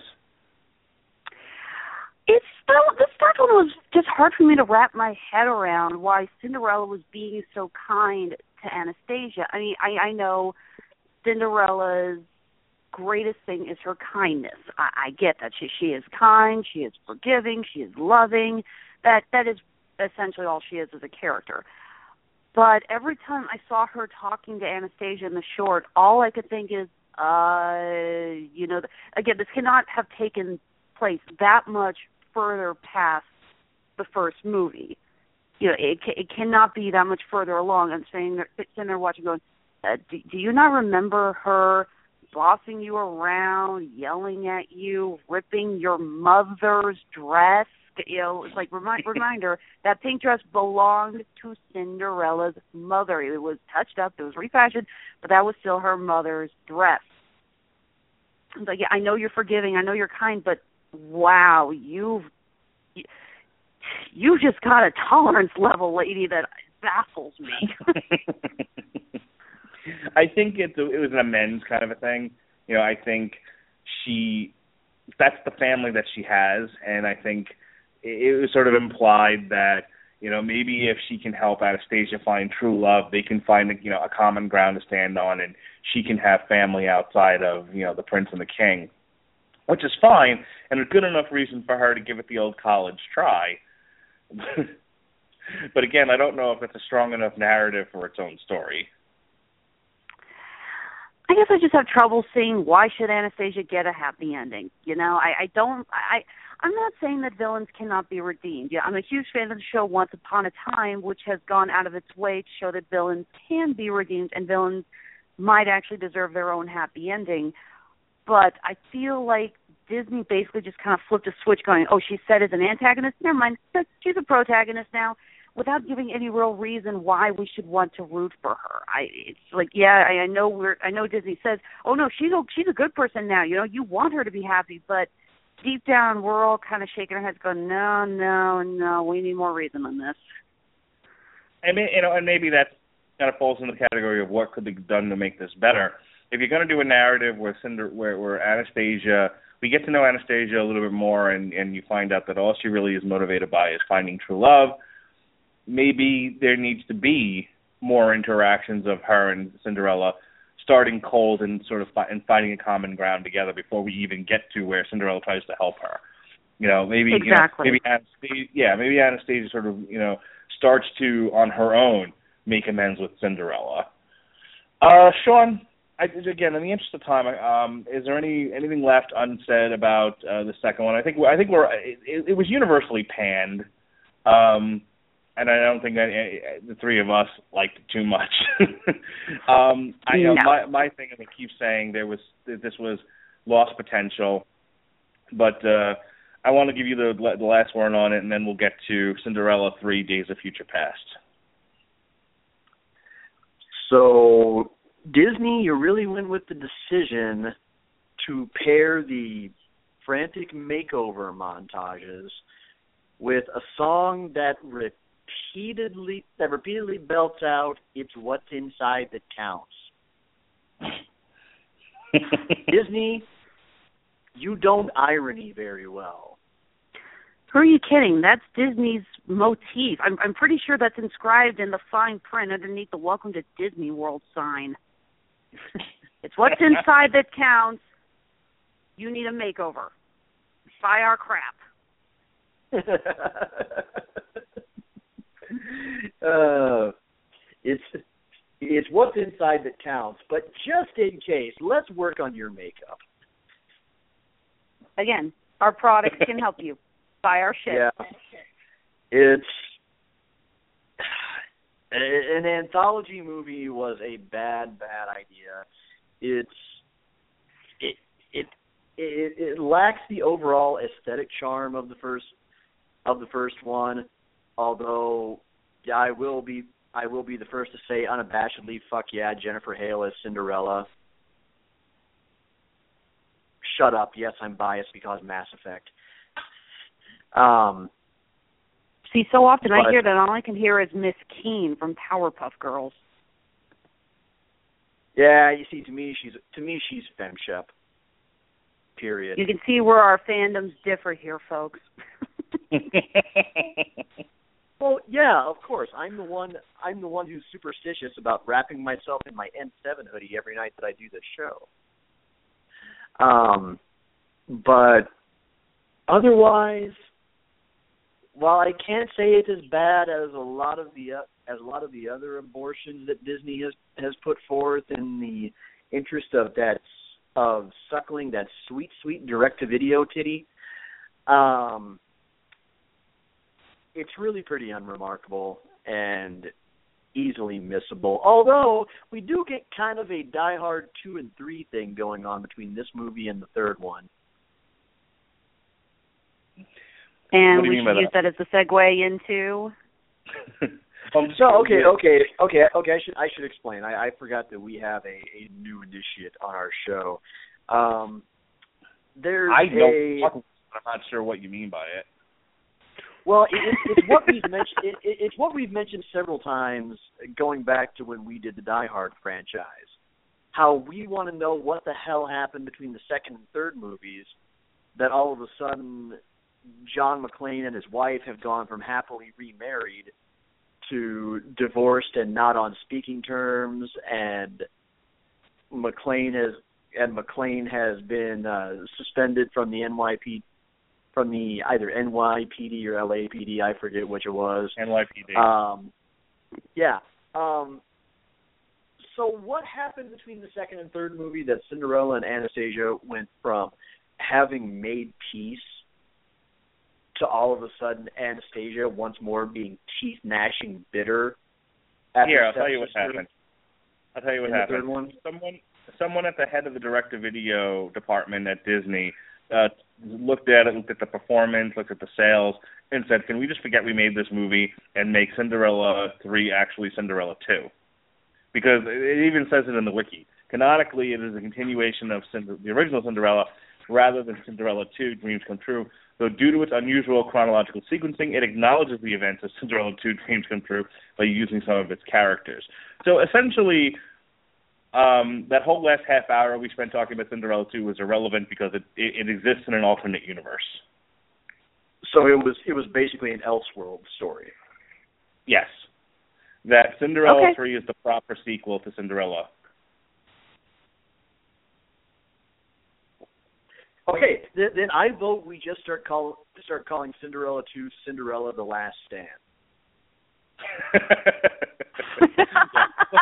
that's why I, that's why I joked about uh you know Cinderella three being Days of Future Past because no matter how many ways you look at it, it retcons everything. it retcons everything that happens in the first movie. Um, so let let's get into this. Came out in 2007. Uh, wildly more popular than the second version. It's actually become its own theatrical performance on Disney Cruise Lines and stuff. Uh, it's it's it's a, it's a fun story. It's an interesting story. It's a full length feature this time. Um, they didn't do little animated shorts. You know, it's a 75 minute film, and uh, essentially it takes place shortly after the events of the first film. In this one, you actually get to see what happened to the two sisters. You know, they they've taken over as you know cleaning the house and being bossed around by their mom. Uh, Cinderella, it's uh, it, it's a year later, and you know they're celebrating their year uh, anniversary, being married to each other. Uh, the fairy godmother um, loses her magic wand, and it gets picked up by Anastasia, who's spying on them. Anastasia gives the wand to the stepmother, and she turns the fairy godmother into stone. And then, now I, let, let, let us be clear here. Up to this point, the stepmother was just a woman, just a normal, regular old lady um, uh, uh, of moderate wealth. Okay? And suddenly she's a witch. Okay? Suddenly she knows how to use a magic wand because apparently all you need to know to make this fucking thing work is the words bibbidi bobbidi boo. You know, You I know, actually can't remember. Did the fairy godmother use those magical words anywhere around them? Because I'm, I, I, I, I don't remember Lady Tremaine ever picking up on the magic words. She doesn't. Anastasia does. Anastasia. Oh, right. yeah when what happens is um they go into the woods to have their yearly their their year celebration and the fairy godmother is gussying up the forest and but in doing so she's using the magic words bibbidi bobbidi boo and pointing the wand. So when anastasia goes to prove that she has a magic wand and because initially drizella is calling her crazy and you know and saying oh mom she's she's lost her mind. And at the at first Anastasia struggles with with the magic words, and then finally she says "bibbidi bobbidi boo," and she she she changes Lucifer into into half a duck or half a goose. It's pretty funny. Um, so Cruelty to animals is always hilarious. yeah. So the stepmother then takes the wand, immediately learns how to use it, and uh, and her first spell that she casts is to send all three of them back in time to the day of the shoe fitting and she uh locks Cinderella in the closet in the closet in the uh, in the attic and this time by the time Cinderella is rescued by the mice she's used the wand to uh make the shoe fit on Anastasia's big ass feet at which point they go off with the Grand Duke to the castle to marry the prince and the mother turns to Cinderella and says I don't give a shit what you do just don't go near the prince. In almost those exact same words, by the way. just, I don't care where you go or what you do, stay away from the prince. Um, and here is where you you you know you mentioned this before, Alexis. Like, where did Cinderella suddenly grow the spine from? You know, we talked about in the first movie that Cinderella doesn't doesn't do anything to better her situation.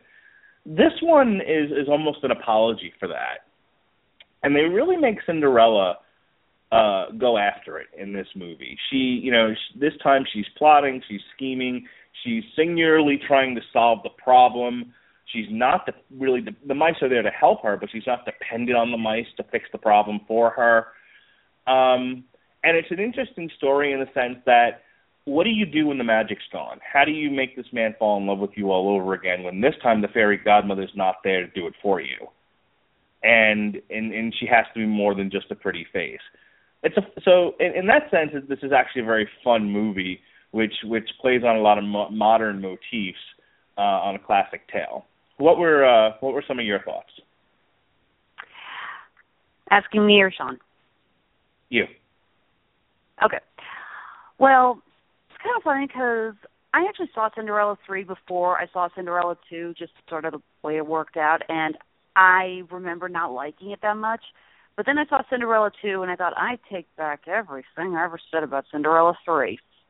Because it is phenomenally better. And again, it actually does explore the character without suddenly saying, you know, where the hell did this come from? You know, Cinder, you, you actually do get to see a little bit more where this comes from. You can actually see now and where Anastasia decides to go against Lady Tremaine and Drizella. It's it's not her suddenly deciding to be good. It's her saying, you know, I was okay with us doing this and this, but you guys are kind of starting to cross a line here that I'm not okay with, and it is gradual. You know, she just doesn't come to the decision overnight. I, I love the discuss, discussion she has with the king he talks about how he when he met his wife and you know, it's like I touched her hand and I immediately knew and you see it really does touch Anastasia. She's going, Well, I'm not really deserving of that. And I really like that. But again, and even though Cinderella does try to take an active role, she is not the savior. The you know, she she gets saved twice. First by the mice, who tell the prince, who actually does get more than one line, you know that you know it's like it's not Anastasia, it's Cinderella, it's Cinderella. And the second time, um, you know, she she's basically saved by Anastasia. You know that if Anastasia had played the part well enough, she could at the end she could have said, you know, no, Cinder, this girl's crazy, take her away and marry the prince. But Anastasia backs down, says, you know what, I'm getting out of this shit. No, I'm I'm out. But again, even though she tries, she is still not the savior. Well, nobody rescues her from the pumpkin. She's she does that all. That that's own. that's true. That's true. She does rescue herself from the pumpkin, but um she is with Jaq and Gus Gus again. So you know they do help.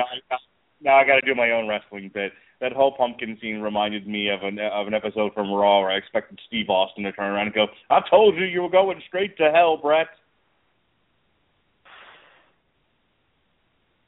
John, anything? No. All right, moving on. No, no, Johnny, no, you still no, there? no, I was, I, Oh, I there was, he is. I was laughing. I'm sorry. I had my, I had my phone muted so you wouldn't have any background noise while Alexis was talking. Okay, Either well, that, I, I, either that, or the Undertaker turning around and going, "Where to, Stephanie?" Sorry, go on. See, that was act, that was actually the first one that I thought of, because goddamn, that sequence, is, that sequence is some nightmare fuel right there. The way that's executed. And that's actually, Tim Burton's Cinderella. yeah. and- Let's let us pray that never happens. Um, We're already getting Dumbo. The cat's out of the bag. And to be per yeah, and you know what? He will find a way to let Johnny Depp play Cinderella. I guarantee it. Um well, Johnny Depp. No, I'm is pretty sure Johnny. I was gonna say I'm pretty sure with Dumbo, Johnny Depp's gonna voice the circus mouse. of course Please let going Johnny Depp be all the. Please let Johnny Depp be the talking, jo- the jive talking crows. That's what I need to see. Oh, you know what? I would actually go see that for that. That would be awesome. I just want to see Johnny Depp as Keith Richards going, "I see the house fly." You know. Yes, Disney, make it happen. We know you've bugged every cell phone in America. You know, we know you're listening to us. Make this happen. Oh no no no no! Well- you don't. See you're coming to this show. What you don't understand is that uh, Hollywood producers and interns listen to this show and have stolen Yes. many of our ideas and put them into action. Okay. Oh yeah, do you well, well hell, you remember when we did the uh the Hellraiser review? We we had one we had one episode where um we divided it up into a two parter and Winfrey, feel free to chime in if I'm remembering this story incorrectly. Um after we did the second episode and I went off on one of my all time epic rants about how much I hated Hellraiser Revelations and about how shameful it was that they ran Clive Barker off of reviving the franchise. Um, I believe it was about a week after that we were getting ready for our next for our next show that that they announced that uh, Dimension announced that Clive Barker was on board uh, to start penning a script and producing a new Hellraiser movie. And Robert noted that right at the beginning of the show that it, that he truly believes that we summoned all the powers of angry movie fans um, to uh, to right this egregious egregious wrong. So yeah, we're joking about it right now, but but but uh, so help me, um, not not only are we now one day going to get Johnny Depp the jive walking crow, I can't believe those words just left my mouth. Um, but we're also probably going to get a swarthy looking Johnny Depp wearing a powder blue sequined off the shoulder ground, gown and transparent footwear. As yeah, well, before. somebody once said. Let's say somebody once said, "You want Johnny Depp to play a pirate impersonating Keith Richards? What the hell is wrong with you?" So you know, if someone said it once, someone's going to say that again. Well, like I said before, Johnny Depp is in fact a pretty, pretty princess, so I, I wouldn't put it past Disney to shove him into a drag Cinderella outfit. But Well, um, and, you- and, and you know what though? One thing we kind of got away from. You have to admit that whole pumpkin sequence is one of the better animated sections of the entire movie. yeah, Agreed. it, it does harken back to some of the older uh, Disney films. You know, I, I think again of the of Maleficent turning into the dragon. You know, as she says, you know, and I summon all the powers of hell, and it's and it's a very, you know, or you know, or Night on Bald Mountain from Fantasia. These are these are all very uh suspenseful um scenes you know that that that that that definitely draw emotion out of the viewer whether they be adult or child so um it was it was it was a remarkable scene but um i want to i want to get some more uh thoughts here. I think i think alexis you're right. You know anastasia sort of has the hero's arc in this because cinderella doesn't change at all. Cinderella is out to re- is is just out there to sort of reclaim her lost potential life. But the one who has the Mhm. hero's arc is anastasia. You know she's the she you know and it isn't until she suddenly realizes that all of this is for, is bullshit and that she wants someone to love her for who she is and all they've really done is try to fool this guy into thinking she's Cinderella. That's all they've accomplished. And so that's inevitably why she turns on Drusilla and uh, and Lady Tremaine. Sean, um, any other thoughts about this third one? Um, you know, in terms of the storytelling and the characters and whatnot. You know, unfortunately, it it has to kind of be evened out by a couple things. And the fact that first off, this looks light years, absolute universes better in terms of animation quality than the second movie. Um, I like how much more expressive the faces are, and how much less exaggerated a lot of them are, especially Cinderella's.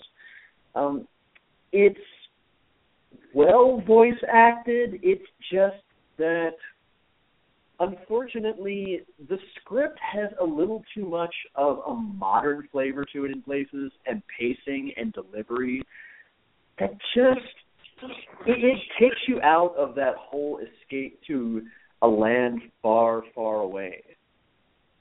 Um, it, it really does make it feel like a half-ass delivered uh, stage play that I don't want to say it necessarily dates the movie, but it sort of takes away some of the wonder and and majesty that could have been really left in it. Um, speaking of which, uh, we're also left to find out why we should really be glad that Prince barely spoke in the first movie. He's kind of an idiot.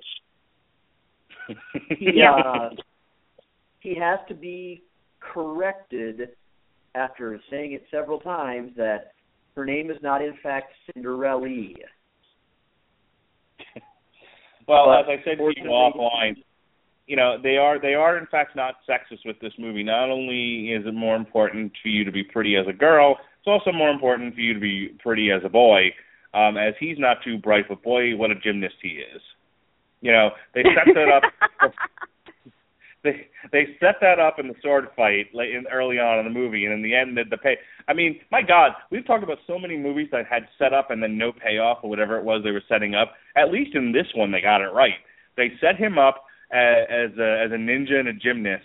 in the first part of the movie, and in the end, he uses those very same skills to somehow magically jump from a cliff onto a onto a uh, ship and save Cinderella, using It all of his just- and skills. It just happens that he's also a bit of a moronic twat because, you know, after this lengthy song by the anthropomorphic talking mice, he just doesn't question any of it. Not, he, he, does, he does not have a single moment where he's gone, well, that's it. I'm clearly insane now. Um, like I've he eaten just- fed. it's just it's just it's just a moment where he takes literally just about a beat to think about it and then just goes she's legit um, yeah, there's no point where he looks goes, okay, clearly those mushrooms had gone bad. I was Yeah. like, at what point Um, in your life are are you looking it down at any? You know, like if you're in your apartment in, in Kansas or in Arizona or myself here in Tampa, and you know, and something, and you know, and, and a mouse or a cockroach or or some something that starts to tell you a story. Like, listen, here's the problem with the here's the problem inherent in the system, and you just go, all right. Where where are you in your where are you in your life that you that you're sitting down and having a conversation with something that should not be talking back to you, and you're just like, yes, you're making all kinds of sense, talking mouse, without the Look, advent I'll let you say I'll let you guys know when my my little my little pony brush will start answering my question. I'm still pretty sure that is one day going to happen by the end of. In fact, it's probably going to happen by the end of Lent for you. Ha ha. Oh. So- all right. She, um, she, go, go ahead. was gonna, I was gonna, I was gonna say, yeah, we'll we'll save that story for the overrun, possibly. we we we are we are we are running down on time here. We've got about three minutes left of recording time, and then I'm going to go a little bit into over. Um, so Sean, any uh, Sean, and then Alexis, anything left unsaid about this or any other movie? Um, just any kind of points that you wanted to bring up. Um, you know, as we do with with all of these shows, you know, where, where uh, I've kind of talked us through all three movies, and if I've missed anything, now's your opportunity. So, Burning Desires, Sean, hit it. If you're looking for empty popcorn enchantment, quite frankly, this is one of the best movies you can go with. Songs are memorable, mostly looks good, well voice acted throughout, but you're not gonna find much in the way of story. Personally, if you gotta watch a Disney princess tale, you can't really go wrong with Beauty and the Beast or The Princess and the Frog.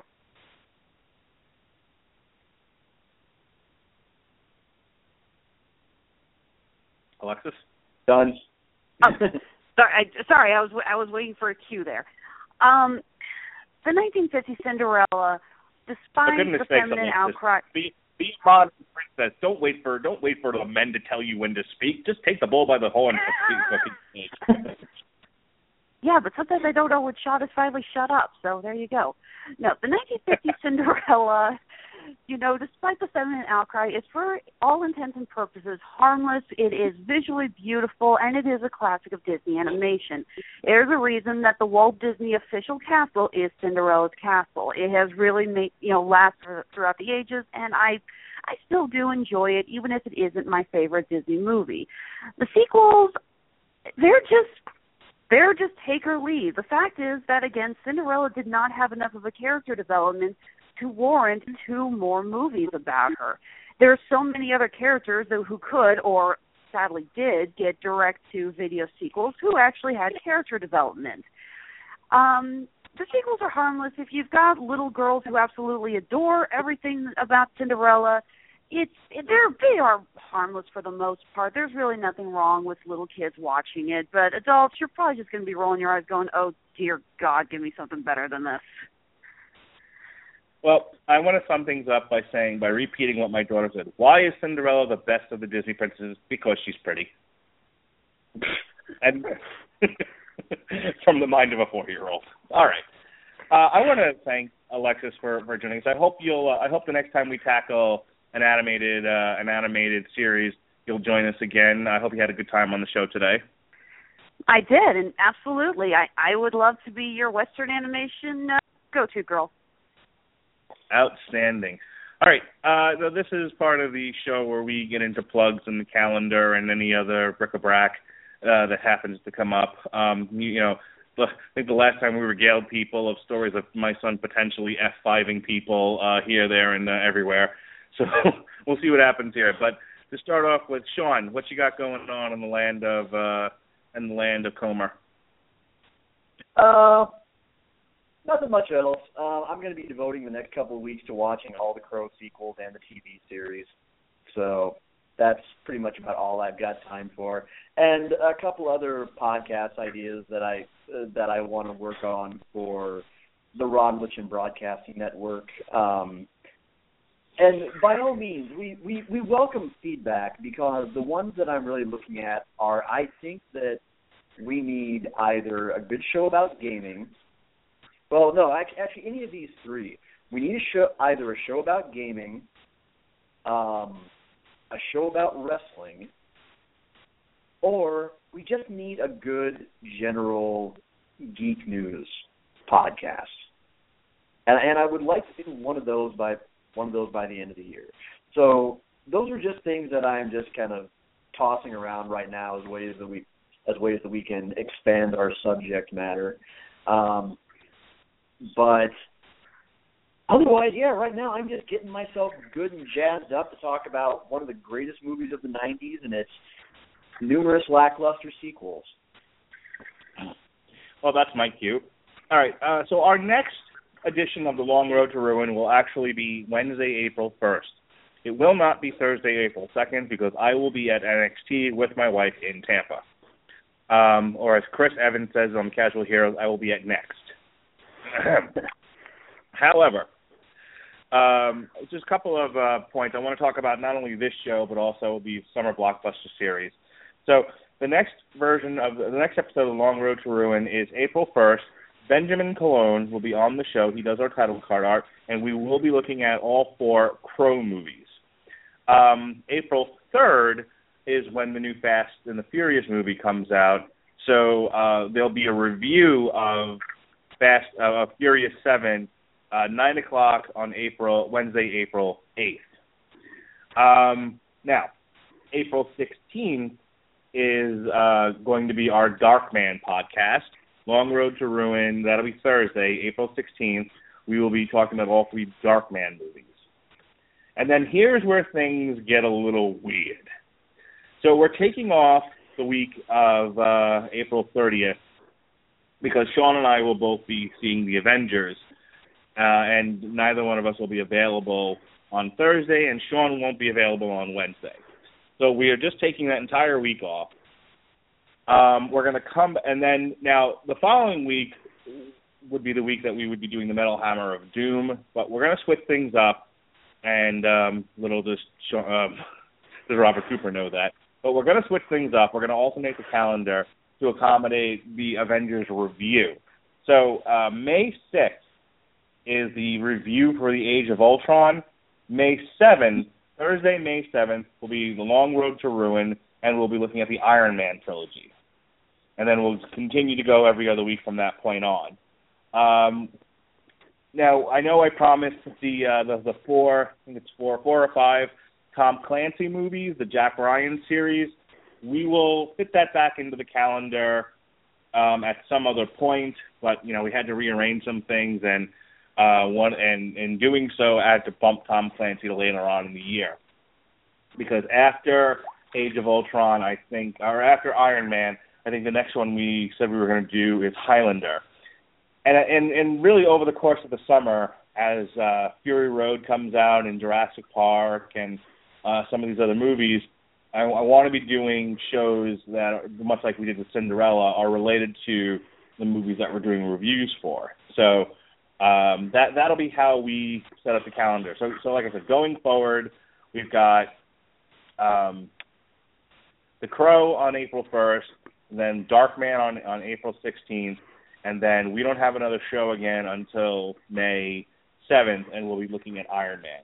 So I hope you all turn in for all of those. I'm excited about a lot a lot of the stuff that we're going to be doing this summer and uh, throughout the rest of the year. With that, um, next week, Thursday, 10 o'clock, or whenever the hell Robert Cooper decides to call in once he's done transporting illegals over the border, um, we will be reviewing the new Enslaved album. So check that out. And if you are list- if you're interested in listening to me talk wrestling, head on over to thecasualheroes.com, no longer .net, .com. Don't bother subscribing to iTunes; it doesn't work. But you can, but you can listen to the podcast on the site and hear our, our, our uh, talk about uh, what's happening in the world of wrestling, mostly in the WWE. So again, for Alexis, who was a wonderful uh, guest on the show, we'll definitely have back uh, hopefully later on in the year. For my good buddy here, Sean Comer, this has been the Long Road to Ruin. Be well, be safe, and behave. There'll be spectacle, there'll be fantasy, there'll be daring do and stuff like you would never see. Maybe a movie, Yeah, we're gonna be a movie. starring